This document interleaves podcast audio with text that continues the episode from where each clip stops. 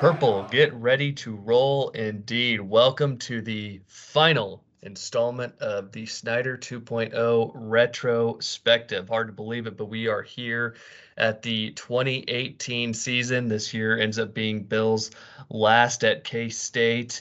Uh, I am your host, Jeff Burkhart, joined as always by Alex Speth. Clint Wilson and Justin Netter looking forward to diving into the final year of the Bill Snyder 2.0 tenure. For those of you who are just listening to us, please do give us a follow on Twitter. It's college underscore Kimball. You'll find all of our Twitter handles linked out on that main page. And guys, uh, hard to believe it. Like I said, I know I keep citing it over and over here, but we've we've made it through 10 years now of Snyder 2.0. And uh, I it's kind of amazing how quick the time does go, and, we've got a lot of broad questions that we're going to tackle uh, as we get to the end of this uh, particular installment.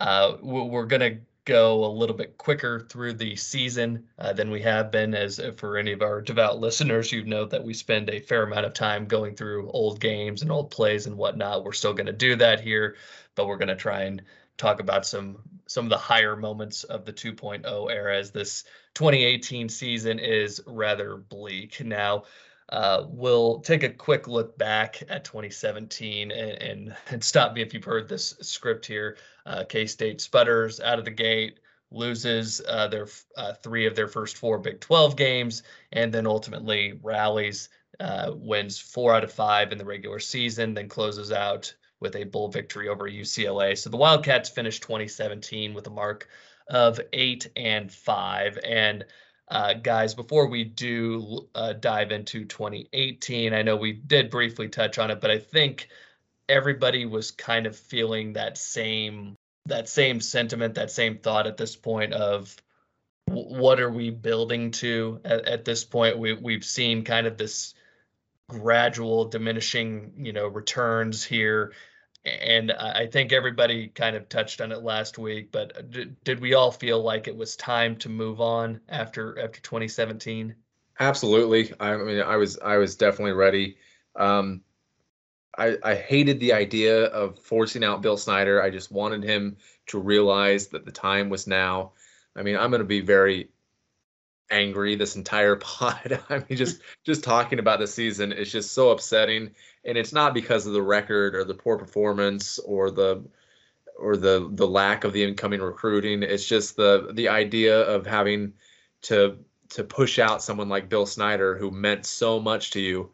Um, it's just such an upsetting feeling, and um, you know, I, I hated the fact that that's where we were at, but um, I was already there at the end of 2017, and by the end of 2018, I mean there was just no question that that's had to be what was going to happen. Yeah, I think I had said it last week. It would be a resounding yes for me that I really had hoped a decision or uh, an announcement was coming after we had won the uh, the Cactus Bowl. I thought there was some symbolism there in the fact that you know like we won the bowl game that was essentially the same bowl game that Bill had started it at in 1993. Um, I think we all knew recruiting wise the cupboard was bare and was going to continue to be bare. It was definitely time a year before it happened. So uh yeah, unfortunately, you know, we kind of saw some of the results of that over the course of this next season. But yes, 100% agree with Clint. Yeah, not much more to be said there, but I also agree. I think, uh, you know, I was there. 2016 was a pretty good success setting up for 2017. But even before that, you know, when your coach is approaching 80 years old, you know, if if he was in his 50s or maybe his 60s, this conversation does not go back all the way to like even 2012. Like, does he hang it up and ride off into the sunset? So, you know, it's just something that we as fans have had to think about and deal with for for quite a while. It wasn't just the last few years, and it just kind of every year that that balance of uh, you know, kind of wanting to see what we're going to do next and the future of K State football, but also, you know, being excited about the next season and focusing on the next year instead of the future. You know, that balance just was dramatically shifting towards I can't even get excited about the next year because it's just I feel like we're just treading water no matter what no matter what happens this year. It's just we're just endlessly talking about like when when is it when are we going to be able to say this is the next step of the program. Um, and like Clint said, you you want Bill to realize on his own that hey, maybe you know I'm almost 80 years old or whatever. Maybe it's time for somebody else to lead the program into with some more like future forward uh, optimism there. But you know, obviously that wasn't really the case. But plus, you also we were concerned that you know maybe you get an announcement a week before the first game of the year saying, "Oh, I'm retiring," and you know Sean's gonna have his trial run this year and be the coach for this season. So that's all also a concern leading up to that 18 season. And honestly, Alex, that was what I was really. I, I I'm a a horribly paranoid person just by my nature, and I, I and I'm very much willing to entertain conspiracy theories. and that was the thought that had been creeping into my mind e- even before 2018. Like you know your your your KU friends ask you, your football you know friends that that follow college football will ask you always what you thought Snyder was going to do. Is he going to retire? And and and everybody's given the same answer. Well, I don't really know. Anything could really happen. And I, I it, it might be a stretch to say that it was a, a hostage situation, but you you never really felt like you were on as stable ground as you were you know the first couple of years after he came back and, and turned things around after Ron Prince like eh, you felt like with him you know there were points where again we've talked about on previous episodes championing Sean Snyder's the the future you know coach of the uh, head coach of the program. And the other element that comes into play this year too is uh, his throat cancer diagnosis. The, there there's so many things that are out there. And uh, again, we we kind of talked about this too. Like, it, there's this very fractured fan base now. Alex, you, you, pointed out a very interesting dynamic of you. You always you get that kind of artificial excitement for the season, like regardless of what year you're going into, what what's in the cupboard, what's not in the cupboard. You know, when that first week rolls around, or that week leading up to the first game rolls around, you tend to get excited, regardless of how good or bad you think things might be. That's always kind of there, and I, I think we've we've drifted so far away from that because I think so many people felt like we we've just plateaued and we don't feel like this program is building towards anything. Yes, we know that the floor is is higher than it is for a lot of other programs, but it's still we, we know this team's probably going to go out. They're going to be competitive more times than not. They're going to probably win a game that they should shouldn't, and they're probably going to lose. And we've reached the point now where we're talking about losing a lot more games that you shouldn't be losing. You know, we've talked a, a bunch about double digit leads being blown and, and not being safe and everything and we we've we've we've hashed through all of this so there's just a lot of elements heading into this season and you, you see it in the stands now.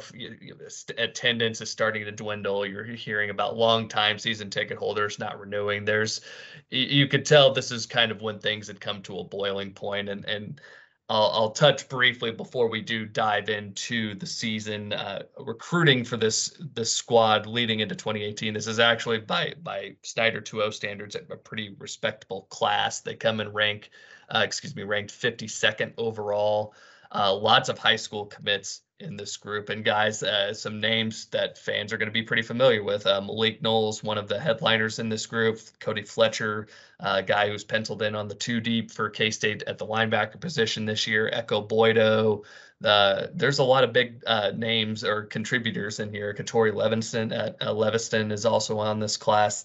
There's a lot of names in this class and that ultimately turn into be pretty solid contributors. But we've also again like i said that f- fans aren't really satisfied with recruiting. We're, we're not really seeing you know big time. We're not seeing four star kids coming in and we're seeing some guys that are leaving the program uh, after you know they get on campus for a hot minute and then they're seeing again the, the work that's required and everything and they're and they're not wanting to invest and then they end up transferring out. So the the culture surrounding the program it's not not the best again. And I think a lot of that has to do with the predicament that we're in, where we have this coach who's approaching 80 years of age. We have coordinators that are in, in that same camp age wise, but um, there's just a lot of uncertainty and, and nobody's feeling very confident about the direction and trajectory of the program as a whole. But all, all that said, we, we look forward now uh, at, to dive into the 2018 season. And, and, as we said, we'll we'll try to go quicker through these games.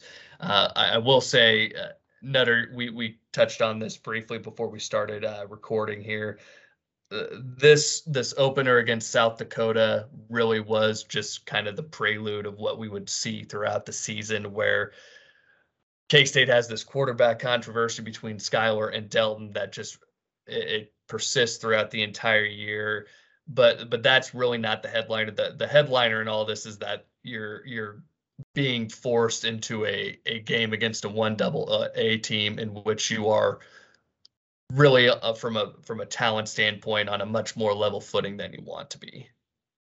Yeah, uh, not. I don't want to steal words. I will say Alex had said it off air a couple of weeks ago that this is the first time we felt that we had to survive against a team at that level, and it was very apparent that we didn't just get outplayed that day. Like that was a actual like even keeled, very level playing field, and that's every sort of red flag went up in that one. I mean, Obviously, there were some key mistakes. You know, Delton again really got kind of exposed in the passing game that day. Um, you know, it, it took a, a, punt return and a miracle touchdown pass to Zuber to bail us out. But you know, that quality of opponent, it should never ever be that close. This is kind of laughable the way that it all shakes out. Uh, Skylar is named the starter in this uh, contest, which again, the, the QB position is very much up for grabs throughout the season, uh, just with the kind of the direction that Snyder wants to take the offense versus the direction that the the new coordinators were now tag teaming between Andre Coleman and Collin Klein, the direction that they feel they want to go with things. But K State's minus four in turnovers in this game. They do outgain South Dakota, but this this game looks like K State's pretty well cooked heading into the fourth quarter. The Wildcats are down 24 to 12, uh, but they do, and, and, we have a very critical interception, uh, and, and, no fault of Skylar's in this one. He, he, drops a dime to Dalton Schoen, who bobbles it, and uh, as it gets tipped up into the air, South Dakota defensive back picks the ball off. Uh, so it looks like K State, uh, having really struggled to move the ball and having to have settled at this point for four field goals, uh, it looks like K State's going to be dropping their home opener to a one double A. However, we mentioned it some late game heroics. Isaiah Zuber, uh, Zuber has an 85 yard punt return, and then he also comes through on the Cats, uh, one of their final possessions in the fourth quarter, with a 10 yard uh, touchdown reception from Skylar Thompson. A, a, beautiful pass in the back of the end zone heading into that north end zone. It was it was a great throw and catch. Alex Barnes ran in for the two point conversion, and K State escapes with a with a 27 to 24 win. Uh, South Dakota actually got into position to kick a late, potentially game tying field goal in this one that ultimately missed. But we talked about it. This this really does set K State up for what looks to be a, a less than impressive season. So the Wildcats do move to one and zero, oh, uh, but uh, not an impressive fashion. They then the and this is the one where I think this really underscored a, a gap in talent uh, in in week two when K State squares off against the 18th ranked Mississippi State Bulldogs, and um, I don't know who wants to take the lead on this one, but I, I think this is the most decisive three touchdown loss I have ever seen. Uh, 31 to 10 really does not do the sc- uh, do the game justice. This was a game where Mississippi State just vastly outclassed the Wildcats. Yeah, I, am not going to have anything good to say through so much of this pod. I, I, I didn't even uh, you know go through and watch highlights just because the season was so miserable for me. Um, you're absolutely right. Just completely outclassed. Um, you know, if, if that happens against some of the the better teams in college football, you know, what are you going to do? But Mississippi State was a good team, but they're not somebody who should just be blowing you out and making you look like you just don't belong in the same football field. Uh, you know, Wyatt Hubert had an interception. That's always fun for a defensive end. Oh, there goes my. Sorry about that. Had ESPN up. You know, those highlights just start running. Wyatt Hubert interception. That's kind of fun. That's about the only good thing I remember for that game. And there, and Clint, strangely enough, there was actually like a point in this game where it seemed like K State might have a chance to get back into it. It's 24 to 3. Uh, and then uh, Skylar drops a touchdown pass into Dalton Schoen in the back corner of the end zone um, and makes it 24 to 10. But Mississippi State, uh, when when they got pushed even just a little bit in this contest, they they stepped up. Now Nick Nick Fitzgerald wasn't by any means a great passer this day. Uh, he had 27 attempts for 154 yards, but he did throw a couple touchdowns. The big story in this game was Kylin Hill from Mississippi State, who ran for 211 yards, and Mississippi State just road graded the Wildcats defense in this game. They they outgained K State 538 to 213. It was just it wasn't much of a contest in the trenches. And, you know, as bad as it was when the Bulldogs had the ball, K State's offense really looked overmatched in this one. And I, I'd be remiss if I didn't mention the fact that there are three first and uh, first round NFL draft picks on this defense for Mississippi State. They they were pretty well stacked with talent uh, going into the 20 for the 2019 draft class, and then also in the 2020 class, Willie Gay, a current Kansas City Chief, was part of that draft class. So there's a lot of talent on this Mississippi State defense, which was uh, very like historically good, especially uh, from a program perspective, the best unit Mississippi State has ever had come through uh, in Starkville. But the Bulldogs blow K State out on its own uh, on their own field here. The quarterback battle continues. There's a little back and forth between Skylar and Delton. Delton has a really bad turnover late in the first half in this one, and we don't really seem to get any kind of clarity in terms of the direction that we want to go moving forward. So K State falls to one and one, but we move on now to game three, and, and no, not much to to really say about this one. This is pretty ho hum affair. K State takes care of UTSA, forty-one to seventeen at home. Uh, again, we Skylar throws for 213 yards. He's the leading rusher. He's the leading passer on this day for K State. So we think we maybe are leaning one way or the other. But Delton also has a nice touchdown pass in this one. So we're feeling that we maybe have a little bit of sense of direction in terms of what might be happening offensively, but there's still not that great confidence. I'll say this at this point, I, and, and Alex, I'll I'll ask you: Did you feel like K State really knew where it wanted to go at this point in the season? Yeah, it still felt like, you know, one of those early who are you going to go with kind of things. So you're hoping they figure it out after this game, pick a guy kind of just go with it. But yeah, I didn't feel too confident that even though I think most people had strong opinions on who it should be, at the same time, you know, I think Skylar should have just, you know, he's the quarterback. Let's go with it. But it's not like he was really playing all that well up to this point either to really separate himself. Even though we we kind of knew who had the better uh, abilities back there, but so I think um, it, it, it is getting worrisome at this point in the season about how they're handling the quarterbacks, but still, it's this isn't the first time it's happened with Bill. Just kind of three three or four games into the year, still trying to figure out who the quarterback is, but red flags are sure to come.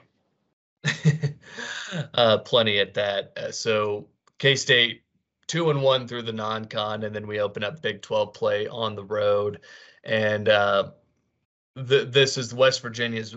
This is one of Dana Holgorsen's best teams that he's had in Morgantown, and they thump K State 35 to six. It's it's never uh, really in doubt. Uh, there is a moment and a quote that comes out of this game too. There's a moment late in the first half where K State's really struggling. They're just trying to get something positive to happen offensively. And on a, a fourth and short on the Wildcats' own side of the field, uh, Skylar Thompson tries to uh, pick up that necessary yardage, but West Virginia rises up and stops him behind the line of scrimmage. And this leads to Bill Snyder calling out his quarterback after the game and saying that he can't do much when a, his guy can't get six inches. So there's there's that that's put into the ether and and, and I we and I hate to be the guy who makes a lot of that because we talk so much about how Snyder has always been a man of very few words, and it's always when a when when he talks, you listen type of thing. This is a point now where it's like, why why are why is he saying this about his own guys? We didn't really ever have to worry about anybody being called out at any one point, but you know, we had the the little miss the mishap at the cat backers meeting where he mentioned that Corey Sutton had failed a drug test and you know and now we're you know in the early odds of what looks to be a, a tough season and uh, we're getting players you know not direct you know we're getting players called out here. So th- things aren't looking good and and and this ends in a game that ends in a 35 to 6 defeat at the hands of the Mountaineers. Uh, and that leads into uh, after after this. So Skylar has started every game of the season to this point, and Bill makes the decision the next week to start Alex Delton against 18th ranked Texas, which at this point has the best rush defense in the Big 12. And uh, another thing I remember leading into this game, uh, listening to Stan Weber at that point doing his uh, his weekly blitz on 810. I I remember BITB asking him why the the the decision was made to go with Skylar, and it just made no sense. And, and Kietzman is drilling into Stan, and Stan's just like, well, you know, K State always has to have quarterback run game. It's a very critical element, and Texas is a team you can like. And again, Stan just very much giving the company line there, and then Kevin's just not having any of it at all, and, and like going out of his way to just say no, Skylar's the quarterback. Like you, have to commit to Skylar being the quarterback. It just makes no sense. And, and then lo and behold, K State again against at that point the best rush defense in the Big 12 falls into a 19 to nothing hole against Texas. Delton uh, unfortunately gets knocked out late in the first half, which gives way to Skylar, and, and Skylar helps rally the squad. Uh, they come back and close this one to 19 to 14. Uh, they do have a chance late with ball, but unfortunately aren't able to convert on a uh, on a drive in which they're down by th- that five point margin. So K State ultimately ends up falling at the hands of Texas in this game. So now we're off to an 0 2 start in Big 12 play. And that takes us to probably the most frustrating game of the season. Uh, this is a, a, a road trip to Baylor where guys, I, the one thing I remember about the, the, this game was just K State doing anything and everything that it wanted to offensively, but just not being able to get out of its own way defensively. This was a tough one to watch. Missed tackle after missed tackle after missed tackle is what I remember about this one defensively. Uh, that and uh, and I'm gonna blank on his name now that I'm now that I'm looking for it. Um, they, they had a receiver that I mean kind of torched us all day and came up big the uh, the last touchdown of the game. Uh, Mims, Denzel Mims, uh, mm-hmm. he you know ended up scoring the ended up scoring the the game tying touchdown. Um, but you know Baylor was always known for studs uh, at receiver. They have been for years at this point. But uh, yeah, this one was absolutely ours for the taking. Skylar made a very bad decision right after that Mims touchdown. Threw into double coverage, got picked off on the sideline. That was pretty much all she wrote in this game. Um, yeah, I mean, unfortunately, we've said it a hundred times in the last few weeks.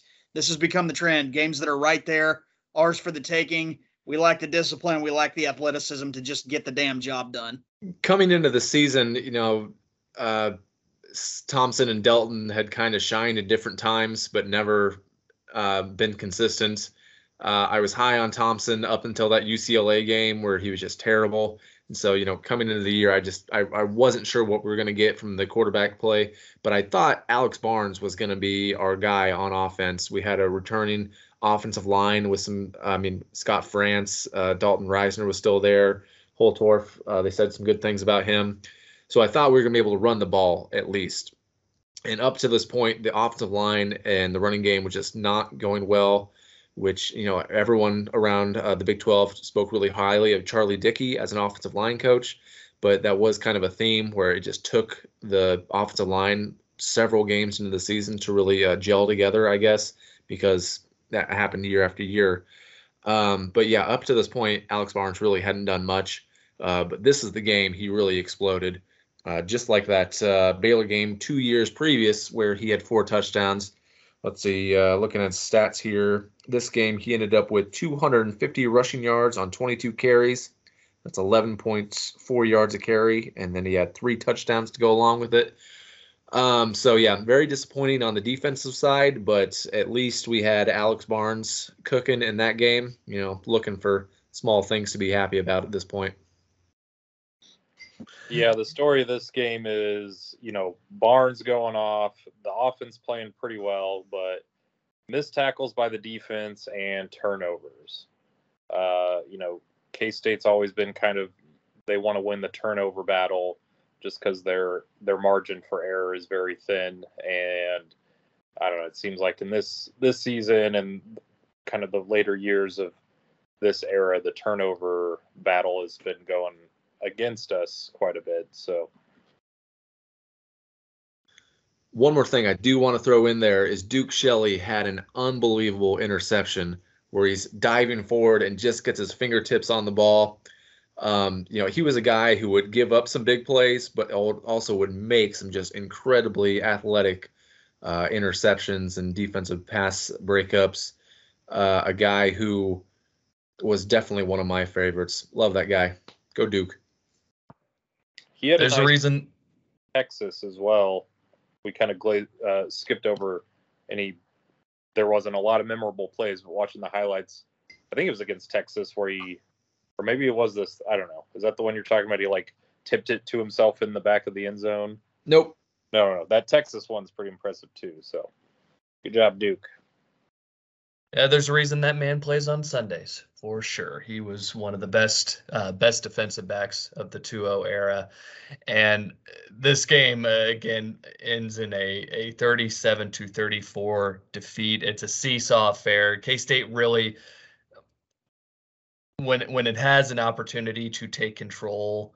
It, it, shoots itself in the foot again. We have a very bad Skylar interception. There was a there was a fumble on a kickoff in this game. Uh, we had an overthrow of a wide open Alex Barnes who would have had a walk in touchdown. Uh, there are just lots of little things that K State just again could not capitalize on in this game and the offense made plenty of pl- and I say all that to say the offense made plenty of plays this was one of K-State's best games offensively if you look at it purely from points per play or excuse me yards per play it was the highest of the season K-State got just under 8 yards per play they ran for 319 yards as a team, averaged almost 10 yards a carry as a team. I mean, the offense did more than enough to to get the job done in this one. But uh, as good as the offense was, conversely, like you said, Netter defense was a train wreck at tackling on this day. Gave up 557 yards. Baylor ran 93 plays. Uh, that was the most K State's defense would see all season long, and by a pretty wide margin, too. The, the second most plays they uh, saw that season were, was against South Dakota, who ran 77. So K State drops one. Uh, Baylor with a field goal at the gun to win this game, which sucks even more talking about that because that's how those assholes beat us last year. Last two trips to Waco have not been fun. So now K State is 0 3 in Big 12 play. And then we come home for the weirdest game, probably the weirdest outcome of the season in conference play, where K State blitzed a, a an okay Oklahoma State squad, not one of Gundy's better teams, but at this point, K State's 0 3 in Big 12 play. Oklahoma State's 4 2 coming into Manhattan. They had, again, you had no reason really to be super confident that this team would find a way to win because it's it's really had it's found it's been a different thing every week. Uh, again, we had the offense just being completely inept against West Virginia. We had again missed opportunities against Texas, but uh, again that that really was more of a byproduct of starting Delton over Skylar. And then you have the Baylor game where you kind of put things together offensively, but your defense really lets you down with porous tackling. So at this point, K State's 0 3, and and it's not looking like the bowl streak is going to continue. But the Wildcats managed to pick up a win in this game. Um, Alex, if you had to rate how surprised you were with this outcome on a scale of one to 10, where would you fall? It was like a, a solid eight, maybe a nine, because just the way we were playing, and I know at the end of this year, this uh, Oklahoma State team doesn't turn out to be so great, but you know they were kind of hanging out in the rankings up to this point. Um, so I kind of just chalked this up as an automatic loss. I didn't think, especially with the type of games we usually have against Oklahoma State, you know, of, of all the years to just come out and just have an easy win, uh, I did not think this would be it. So another great Alex Barnes game. He gets his four touchdowns on the ground and he comes away with a really incredible uh, reception downfield. I think it was a wheel route that he was going down the sideline. He pulls the ball in with one hand and then he gets popped, holds on to the ball. Uh, Duke Shelley had another great game, came away with two interceptions, but unfortunately, on that second interception, he would uh, get tackled in kind of a weird way and be his last play of the season. And that was one of those two where uh, that was on like the game had already been decided to. That that was the part of it that really sucked hearing about was the this was Oklahoma State's final drive. It's thir- the final score ends up being 31 to 12. Like this this game is over. The, there's no chance for Oklahoma State to win it with any kind of miraculous finish. Um, and I remember Duke saying that he wanted to try and take uh, take that back to the house because that would have tied him for I believe would have tied him for the school record for pick sixes had he managed to return that for a touchdown. But unfortunately, like you said, Clint, he ends up getting tackled in a weird way and ends up going out for the remainder of the season. So K State does pick up a Big 12 win. Alex, go ahead. Oh, just jogging my memory, that interception I thought was against Texas was actually um, in this game. That first one he had in the back corner of the end zone against Tylan Wallace. So little error there. Speaking of Tylan Wallace, they ran him on a little reverse where they actually kind of pitched the pass forward to him. Uh, right next to the goal line, and young Mister uh, Wyatt Hubert blew him up in the backfield. It's funny, funny to see Wyatt Hubert with short hair in that highlight. Yeah, you forget Wyatt Hubert already started making contributions this season. Like it, it, it, seems like he hasn't been here that long, and and just crazy to think that he was already starting to make plays as as a freshman for this defense. But that's that kind of paints a picture of things because we we know Snyder's penchant for playing underclassmen, and it's not something he and the staff will tend to do. But it was nice to see Wyatt Hubert get in there and and start making plays early on in his uh, his playing career, and and he helps lead K State on this day to a, as we said, a 31 to 12 victory over Oklahoma State. So first Big 12 win of the season for K State, and now we are on to the Oklahoma game. This game, I think, is when most people packed it in for good on, on Snyder. And, and I hate to be the one to say that, but uh, I, I, I very distinctly remember Joel Klatt talking this, and for whatever reason, the, this game was on Fox proper uh, in, in a just a picturesque setting in Norman on a, a, Saturday in October. It's gorgeous outside and everything. And, and this is a good Oklahoma team led by Lincoln Riley. No shock at all. But I just remember this team looking lost looking unmotivated, just a lot of things that you don't see from a program that that has good health that that feels like that the guys feel like they're building towards something i don't know about you guys but i felt like the, the even the biggest snyder apologist at this point this game kind of broke them i had uh to give you an idea where i was mentally at this point in the season i had left for a wedding at halftime of this game and I believe it was 34 to 7 Sooners, and like absolutely nothing had gone our way the entire game. And I actually forgot to check the score until the next morning. And if you know me, that is absolutely out of character for me. I just, I think I cared so little at this point, and the writing, it, like you can't even say the writing was on the wall anymore. Like it, like it, everything, like the foundation was starting to crumble at this point. I mean, at this point, I'm starting to think about like long term ramifications of where this is headed. So, uh, yeah, I mean, you know, I think you said packed it in, so I, I mean, I definitely fit that description. Yeah, I mean, I, I always keep hope for the rest of the season. I mean, even, even if we're haven't won a single game, I mean, I want to watch K State win one. I mean, that, that wasn't the case this year, but I, I'm always the optimist a little bit at least. But, you know, I, like I said earlier, I, w- I was ready for this season to be done and bring on some changes. Unpopular opinion, but uh, I was almost to the point where I was like hoping we were going to lose out just so it would be for sure Snyder last year. Mm-hmm. I was, Yeah, I was, I, I never got that far, but I mean, I mean, once game time came around, I wanted to win the game, but like during the week, I'm just like, if we lose out, there's no way he can come back. Like, a change has to be made. I was just getting so desperate to, you know, obviously, if he said, "Hey, this is my last year," I'd be like, "All right, let's win the rest of them and send them off or whatever." But I was in a weird headspace, so yeah. And if you would have told me that in 2018, I probably would have yelled at you and told you you're a bad fan. But then secretly being like, yeah, I, I get it, Alex. yeah. Like I didn't want to lose the games, but I kind of wanted to lose the games. it was sad to, to start hearing again these people were in the vocal minority at least i felt like they were but uh, you, you had a lot of people saying that they were hoping that the the team was going to lose and, and and nobody wants that if, if you did then you know hey man that's that's your prerogative but I never wanted to watch us lose, and, and I, I hated to to think that this might be the way that it was going to end, is with this team just eating like really eating the curb throughout, you know, as we close out the season. Now, the Wildcats fall 51 to 14 to Oklahoma. The Sooners have 702 yards of offense. They average over 10 yards per play. It's it's it's not great, not great. Um, and and the the, home stretch does have some some winnable games on it. Uh, road tilt at TCU, and this is a TCU squad against taking a step back.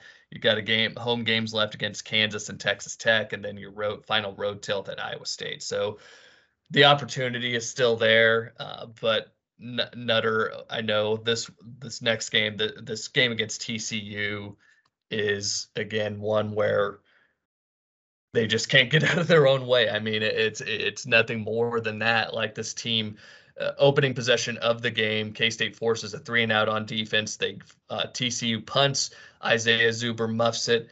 TCU recovers, scores two plays later. I mean, the, and and this is a game that ends in a 14 to three, or excuse me, 14 to 13 defeat at the hands of the Horned Frogs. But man, if you were still sticking with the squad through thick and thin, this this was one that you hated to see. Yeah, I, I, I said I was checked out after the game in Norman. I should walk that back because I was pissed after this one. Um, you know, it was unfortunately at this point kind of a trend. I don't mean to single the guy out, but Isaiah Zuber made a handful of catastrophic mistakes on special teams this year. This one came early and turned into a, you know, seven, if not more, point swing because, like you just alluded to, Jeff, we hold them on their first possession. They kick it away. We're going to get great field position. He coughs up the punt. They go right down and score. That kind of set the tone. Obviously, you know, TCU is not especially good that year. We do enough that we're in it all the way to the end. Um, we seemingly tie the game early in the fourth quarter, and then there is a botched snap, another special team mistake on the uh, point after that is so bad it actually in in real time I thought it was a design fake, which made absolutely no sense. Then I found out later no the snap was just that poor. Um so yeah, again just you know these costly mistakes, you know again another game where we have at least 3 turnovers. Um ours to lose and we lost it. I mean not much else to say about it. Nope.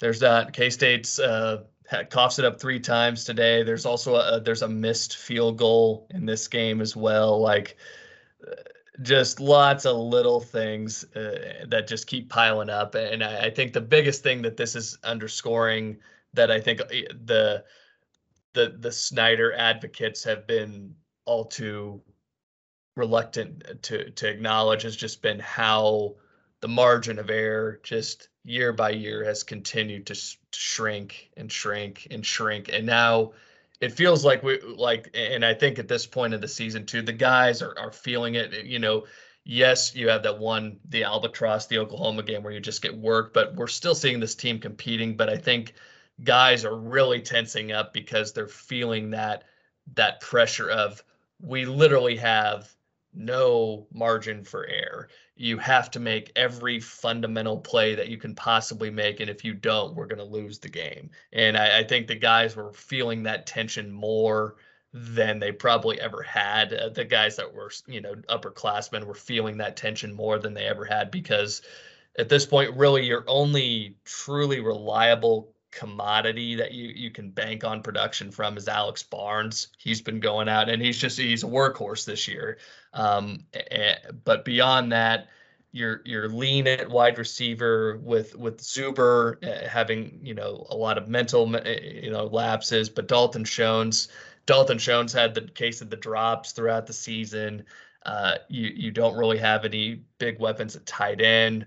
Justin Silmon's kind of gone by the wayside. Dalvin Warmack has uh, has you know this this is the year that Dalvin Warmack was more or less recruited to come back to K State to to continue playing um, by Andre Coleman and, and and he doesn't really see the kind of touches that we we felt like, that we as fans felt like he was going to get. So uh, there's just a lot of inconsistency again on offense. It's a pretty easy word to throw out, and then defensively, you've got a lot of of green guys that just don't have a lot of experience. Uh, you know, guys like da- Daquan Patton. Uh, are being asked to anchor a defense, and this is his first year as a starter. Uh, Wyatt Hubert again, very early, very very early on in, in, his career, but you lose your one, you know, elder statesman in the secondary and and Duke Shelley, and then you're looking at guys like Kevion McGee and and uh, Eli Walker. You just there's there's just a lot not a lot of things that you can rely on and this just kind of underscores the the lack of overall depth in the program the lack of uh, of talent uh, development over the last several years. And, and, like I said, this this does kind of come to a head here as we enter the home stretch of the season, where K State, after dropping that game against uh, TCU, uh, now uh, one and uh, excuse me one and five in Big 12 play, they do come home. And, and guys, th- this was the game where I felt like I I honestly was trying to mentally prepare for it because I didn't think KU was that much better than us, or that much worse than us, rather, the year before when K State went into Lawrence and won 30 to 20. And this year in particular, like, you kind of watch this game with, you know, you had your eyes closed and you would peek and you'd look and like, okay, and then you'd close them again because this this was just an ugly game where it honestly didn't feel like K State was the better team against KU. No, it certainly did not, and it easily could have gone the other way. Uh, Skylar Thompson was out for this game, and Alex Delton was uh, nursing a fairly serious leg injury himself. Um, so, you know, kudos for him for toughening, uh, just being a tough player and uh, uh, just, you know, going through the entire game. And he had that run at the end of the game to get us into the end zone and win it you know he would transfer out the next year, and a lot of people were upset that he ended up with a with TCU with a conference foe. But this is a game I'll always remember uh, that we could have easily lost to KU if it wasn't for Alex Delton coming in and playing while he was dealing with that injury. Yeah, I said last year's game against KU was, I believe I said annoying. This one was just disgusting. I mean, this, I don't know that I've ever been less fulfilled after a win. I mean, the the only thing to take away from it. Yeah, you know, Delton got the job done. I, I remember uh, probably the best pass of his career to Dalton Schoen down the sideline to set up that game winning touchdown. But uh, this, thank God we got this one done because we'd have never, none of us would have ever heard the end of it if if we dropped this one in what ends up being Bill's last year in Manhattan, no less. Yeah, and, highlights of this game and looking down and seeing both teams were three and six, and just thinking like, what has happened? This is just, I don't know, just ridiculous. But, and I mean, frankly, they probably should have what taken the lead late in that game if it wasn't for a pretty generous holding call. A couple of them, I think. a couple holding calls. I think one Yeah. wiped out a long touchdown that would have probably won him the game, or at least you know had a pretty significant impact on the game. it, it was tough to stomach for a lot of different reasons uh and, and the narrative was kind of is KU closing the gap with Kansas State or is is K-State re- receding back and th- this kind of reinforced the latter now I, I would be remiss if I didn't mention there were some entertaining moments in this game. Uh, Clint, you talked about Delton. Obviously, the go-ahead touchdown run was was awesome to see. Um, the the Alex Barnes jump kick on Mike Lee, like going all Mortal Kombat on his ass. That was fun to watch. And and Mike Lee, you're now 0 and 3 against K State. Eat a dick, good sir. Um, there was that moment. Uh, and also uh, at the very end of the game where KU's trying to get into position to potentially kick a, uh, uh, excuse me, rather to get in position for a late touchdown. Uh, Peyton Bender just totally biffs a snap and he's trying to recover it and throw it away and he fumbles it again and K State falls on it. Uh, you know,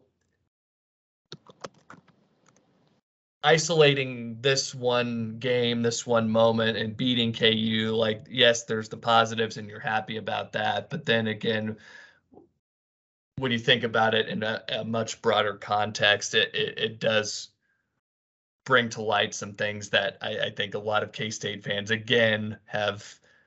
As the season has progressed, come to acknowledge that that we we might not be as on on as sturdy footing as we want to say, and and the other thing too, I think uh, a, a lot of the obviously the older crowd looked at at Snyder as just this infallible character who would never make mistakes and, and and it's unfair to look at any human being like that just in general because like coaching is hard. Like I, i'm not going to ever argue like coaching is a is a hard job. Game pl- planning is is a hard job and I think everybody just always inherently assumed that this man was always going to come up with some type of a scheme, some type, you know, some type of script, uh, play script, or at a critical juncture of the game. That they always just felt like he was going to be able to just forever out scheme every single team.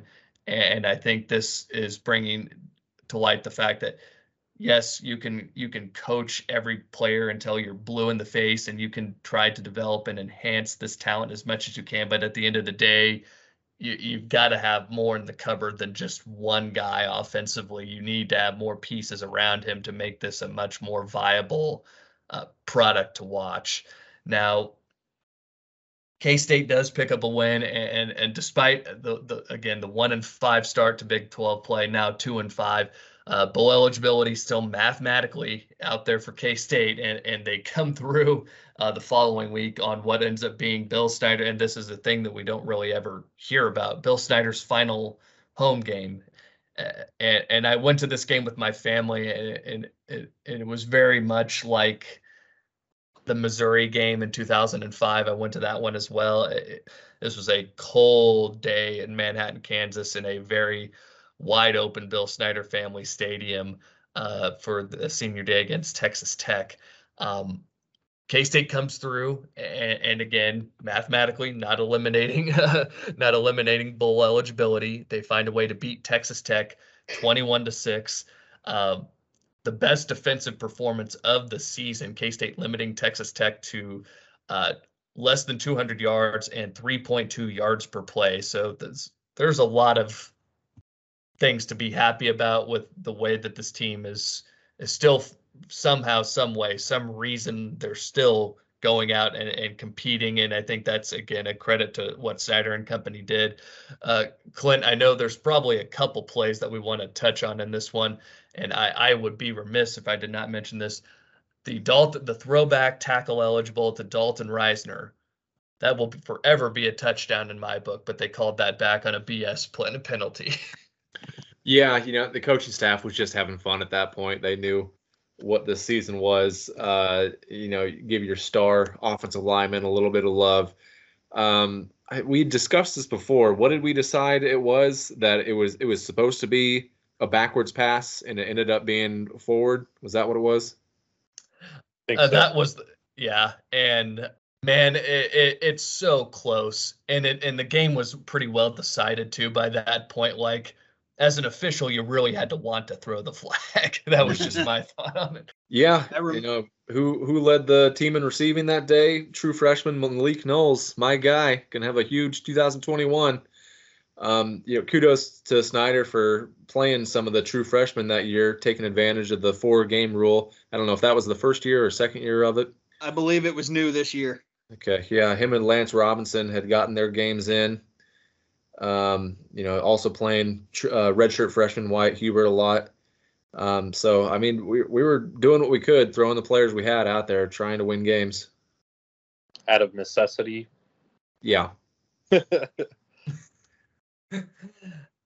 yeah, this uh, this game should have been a lot more lopsided. Um, K State had uh, the this is after after Delton had come in, and, and again, Alex, uh, or excuse me, Clint, rather, as you had pointed out, very heroically led the Wildcats to a, a, a win over the Kansas Jayhawks the previous week. So Skylar Thompson, though back healthy, gets the nod to start, and, and he has a pretty good day. Throws for 213 yards, has a touchdown. Um, there's a lot of possessions uh, late in the, in the third quarter where K State again just kind of continues to do what they have been doing throughout the whole season. They they turn the ball over, they make uh, some untimely mistakes, and and leads to some uh, leaving the door open for Tech. But still, the Wildcats do manage to hold on. This is an, another thing I will point out. This is my big conspiracy theory game because this is uh, Cliff Kingsbury's. Uh, I think a lot of Tech fans have felt has overstayed his welcome in in Lubbock. So getting ready to uh, oust one of their true sons. Uh, Texas Tech did not bring any cold weather gear uh, for this game, and temperatures were in the 20s at kickoff. And that's just my conspiracy theory right there. I said I'm willing to entertain a lot of ideas. I say that Texas Tech did that intentionally so they knew that they would have reason to fire him after this season. But in any event, it works to K State's advantage. The Wildcats pick up a 21 to 6 win, and this brings us to the finale on the road against the Iowa State Cyclones. So we have again bowl eligibility on the table, uh, and and why would it not be? This has just kind of been the the theme of, of 2-0 where the teams always seem to uh, at least the latter part of 2-0 these last three seasons k-state has struggled out of the gate in big 12 play but then somehow some way finds a way to win a couple steals one game that they shouldn't and, and find itself in a position to to get to either bowl eligibility or to put itself in uh, better standing for uh, bowl selection so the Wildcats are taking on uh, Iowa State and Matt Campbell's third year as head coach. The Cyclones are actually ranked coming into this game. They are 25th in the country. And I'll just ask the group. I, I, I didn't have any good thought about this game. I, I was really just trying to to prepare myself for the streak coming to an end. Uh, K State had won every game against Iowa State going back to 2008, so we're on a, t- a 10 game tear against the Cyclones. Um, but how were you guys feeling heading into this game? Uh, and I, I asked that more so to say, what do you think was going to happen if K State did find a way to steal this one and get to that sixth win? I had little to no expectations coming into this. You know, no, I think a lot of Iowa State fans, you know, we all give them shit all the time for, you know, complaining about officiating. It's never their fault. But I think a lot of them truly think they got screwed the year before with a couple of picked up uh, uh, pass interference flags late in the game. And then obviously we went at the buzzer. So I think they were up for this one in a big, big way. They busted out those stupid blackout jerseys. It's the only time I can ever remember playing them at night in Ames. Um, you know, definitely they, they were up for it. You know, they had bull standing on the line. Um, obviously, you know, when when it unfolds like it does, I every you know every my inner fan wants us to get that damn thing done and get that you know get that extra bowl game. But uh, you know you know going into it again, I, like I said, I don't think I had much in terms of expectations. I just hoped it hoped it wasn't going to be a bloodbath, but I was afraid it was going to be. Yeah, I think a lot of K State fans had it in their head that if we won, you know, Bill would be back for another year. If we Yep. lost, Bill would retire or be forced out. And um, you know, there was no real reason for anyone to believe that. No one had come out and say that, but said that. But uh, that's just kind of the thought that was just around K State's uh, fandom at the time. And so there were a lot of people that I felt like were rooting against K State or were at least hoping that they would lose. And I certainly wasn't one of those people, but I do remember even after the you know the big comeback and the disappointing loss, it wasn't a feeling of agony. It was uh, a, kind of a sigh of relief that you know you felt like okay, we might. It's it sucks that we lost this game, but we might be on to better things now after this. I yeah that so earlier when I said I was almost rooting for us to lose, I wasn't, you know, it was like that thought process of, you know, if we're gonna suck, we might suck so bad that, you know, something is forced to change. But you know, I wasn't going, you know, before the game started being like, all right, let's lose, guys. Like I still wanted to win, and I was pissed after we lost. However, every loss that mounted, you know, you kind of ex- you're kind of accepting the loss a little bit easier because you're thinking, well, you know, this is going to lead to change. And I think if Bill Snyder was, say, if we were already locked up a bowl game and we lost this game the way we did, that would probably would have been one of the most devastating losses I could remember. But like you said, Clint, like I was like, oh sweet, you know, we had a 17 point lead. I was feeling really good about it, but then you're also like, well, if we make a bowl game, like do we just keep this trend going and just repeat next year? Then we lose, and I'm pissed. I do not want to lose that game. But quickly, about I don't know, 20 minutes after the game, I'm like, all right, well, season's over. We didn't make a bowl game. What's what's gonna happen? You know, just kind of hopeful for for a change in trajectory and leadership. So it kind of made a- made the Sorry, losses go ahead. here. It just hoping that it would lead to change uh, made the losses a little bit easier to swallow. So Mhm.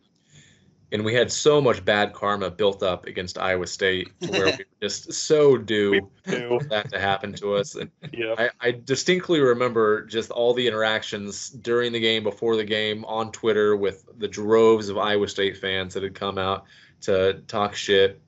And we got out to that big lead, and we were, I mean, every, it seems like every single K State fan who are usually very nice people were just antagonizing any Iowa State fan they could find. And when that when they started to come back, I mean, we all knew what was going to happen at that point. It just everyone could feel it coming, and we all knew that we deserved it.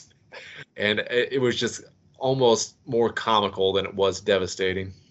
Yeah, it does suck. Like, I mean, everything you guys said is spot on. You know, that is a conflicting feeling that a fan shouldn't have to experience, right? Like, almost wanting to lose to kind of turn the page or to kind of force the page to be turned.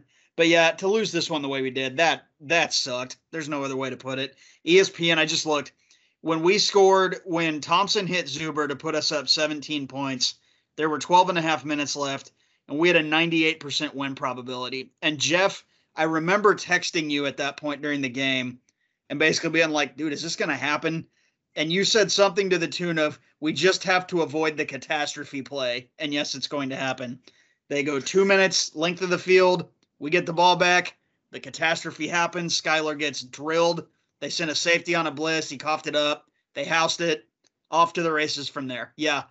I, w- I, for the life of me, don't understand why fans would be John with time on the clock, but that's just me being me. But anyway, um, yeah, obviously, you know, it, it probably was kind of the the nail in the coffin. It probably was the deciding factor in Bill, you know, deciding or being decided for that it's time to hang it up. But it is very disappointing that it ended the way it did.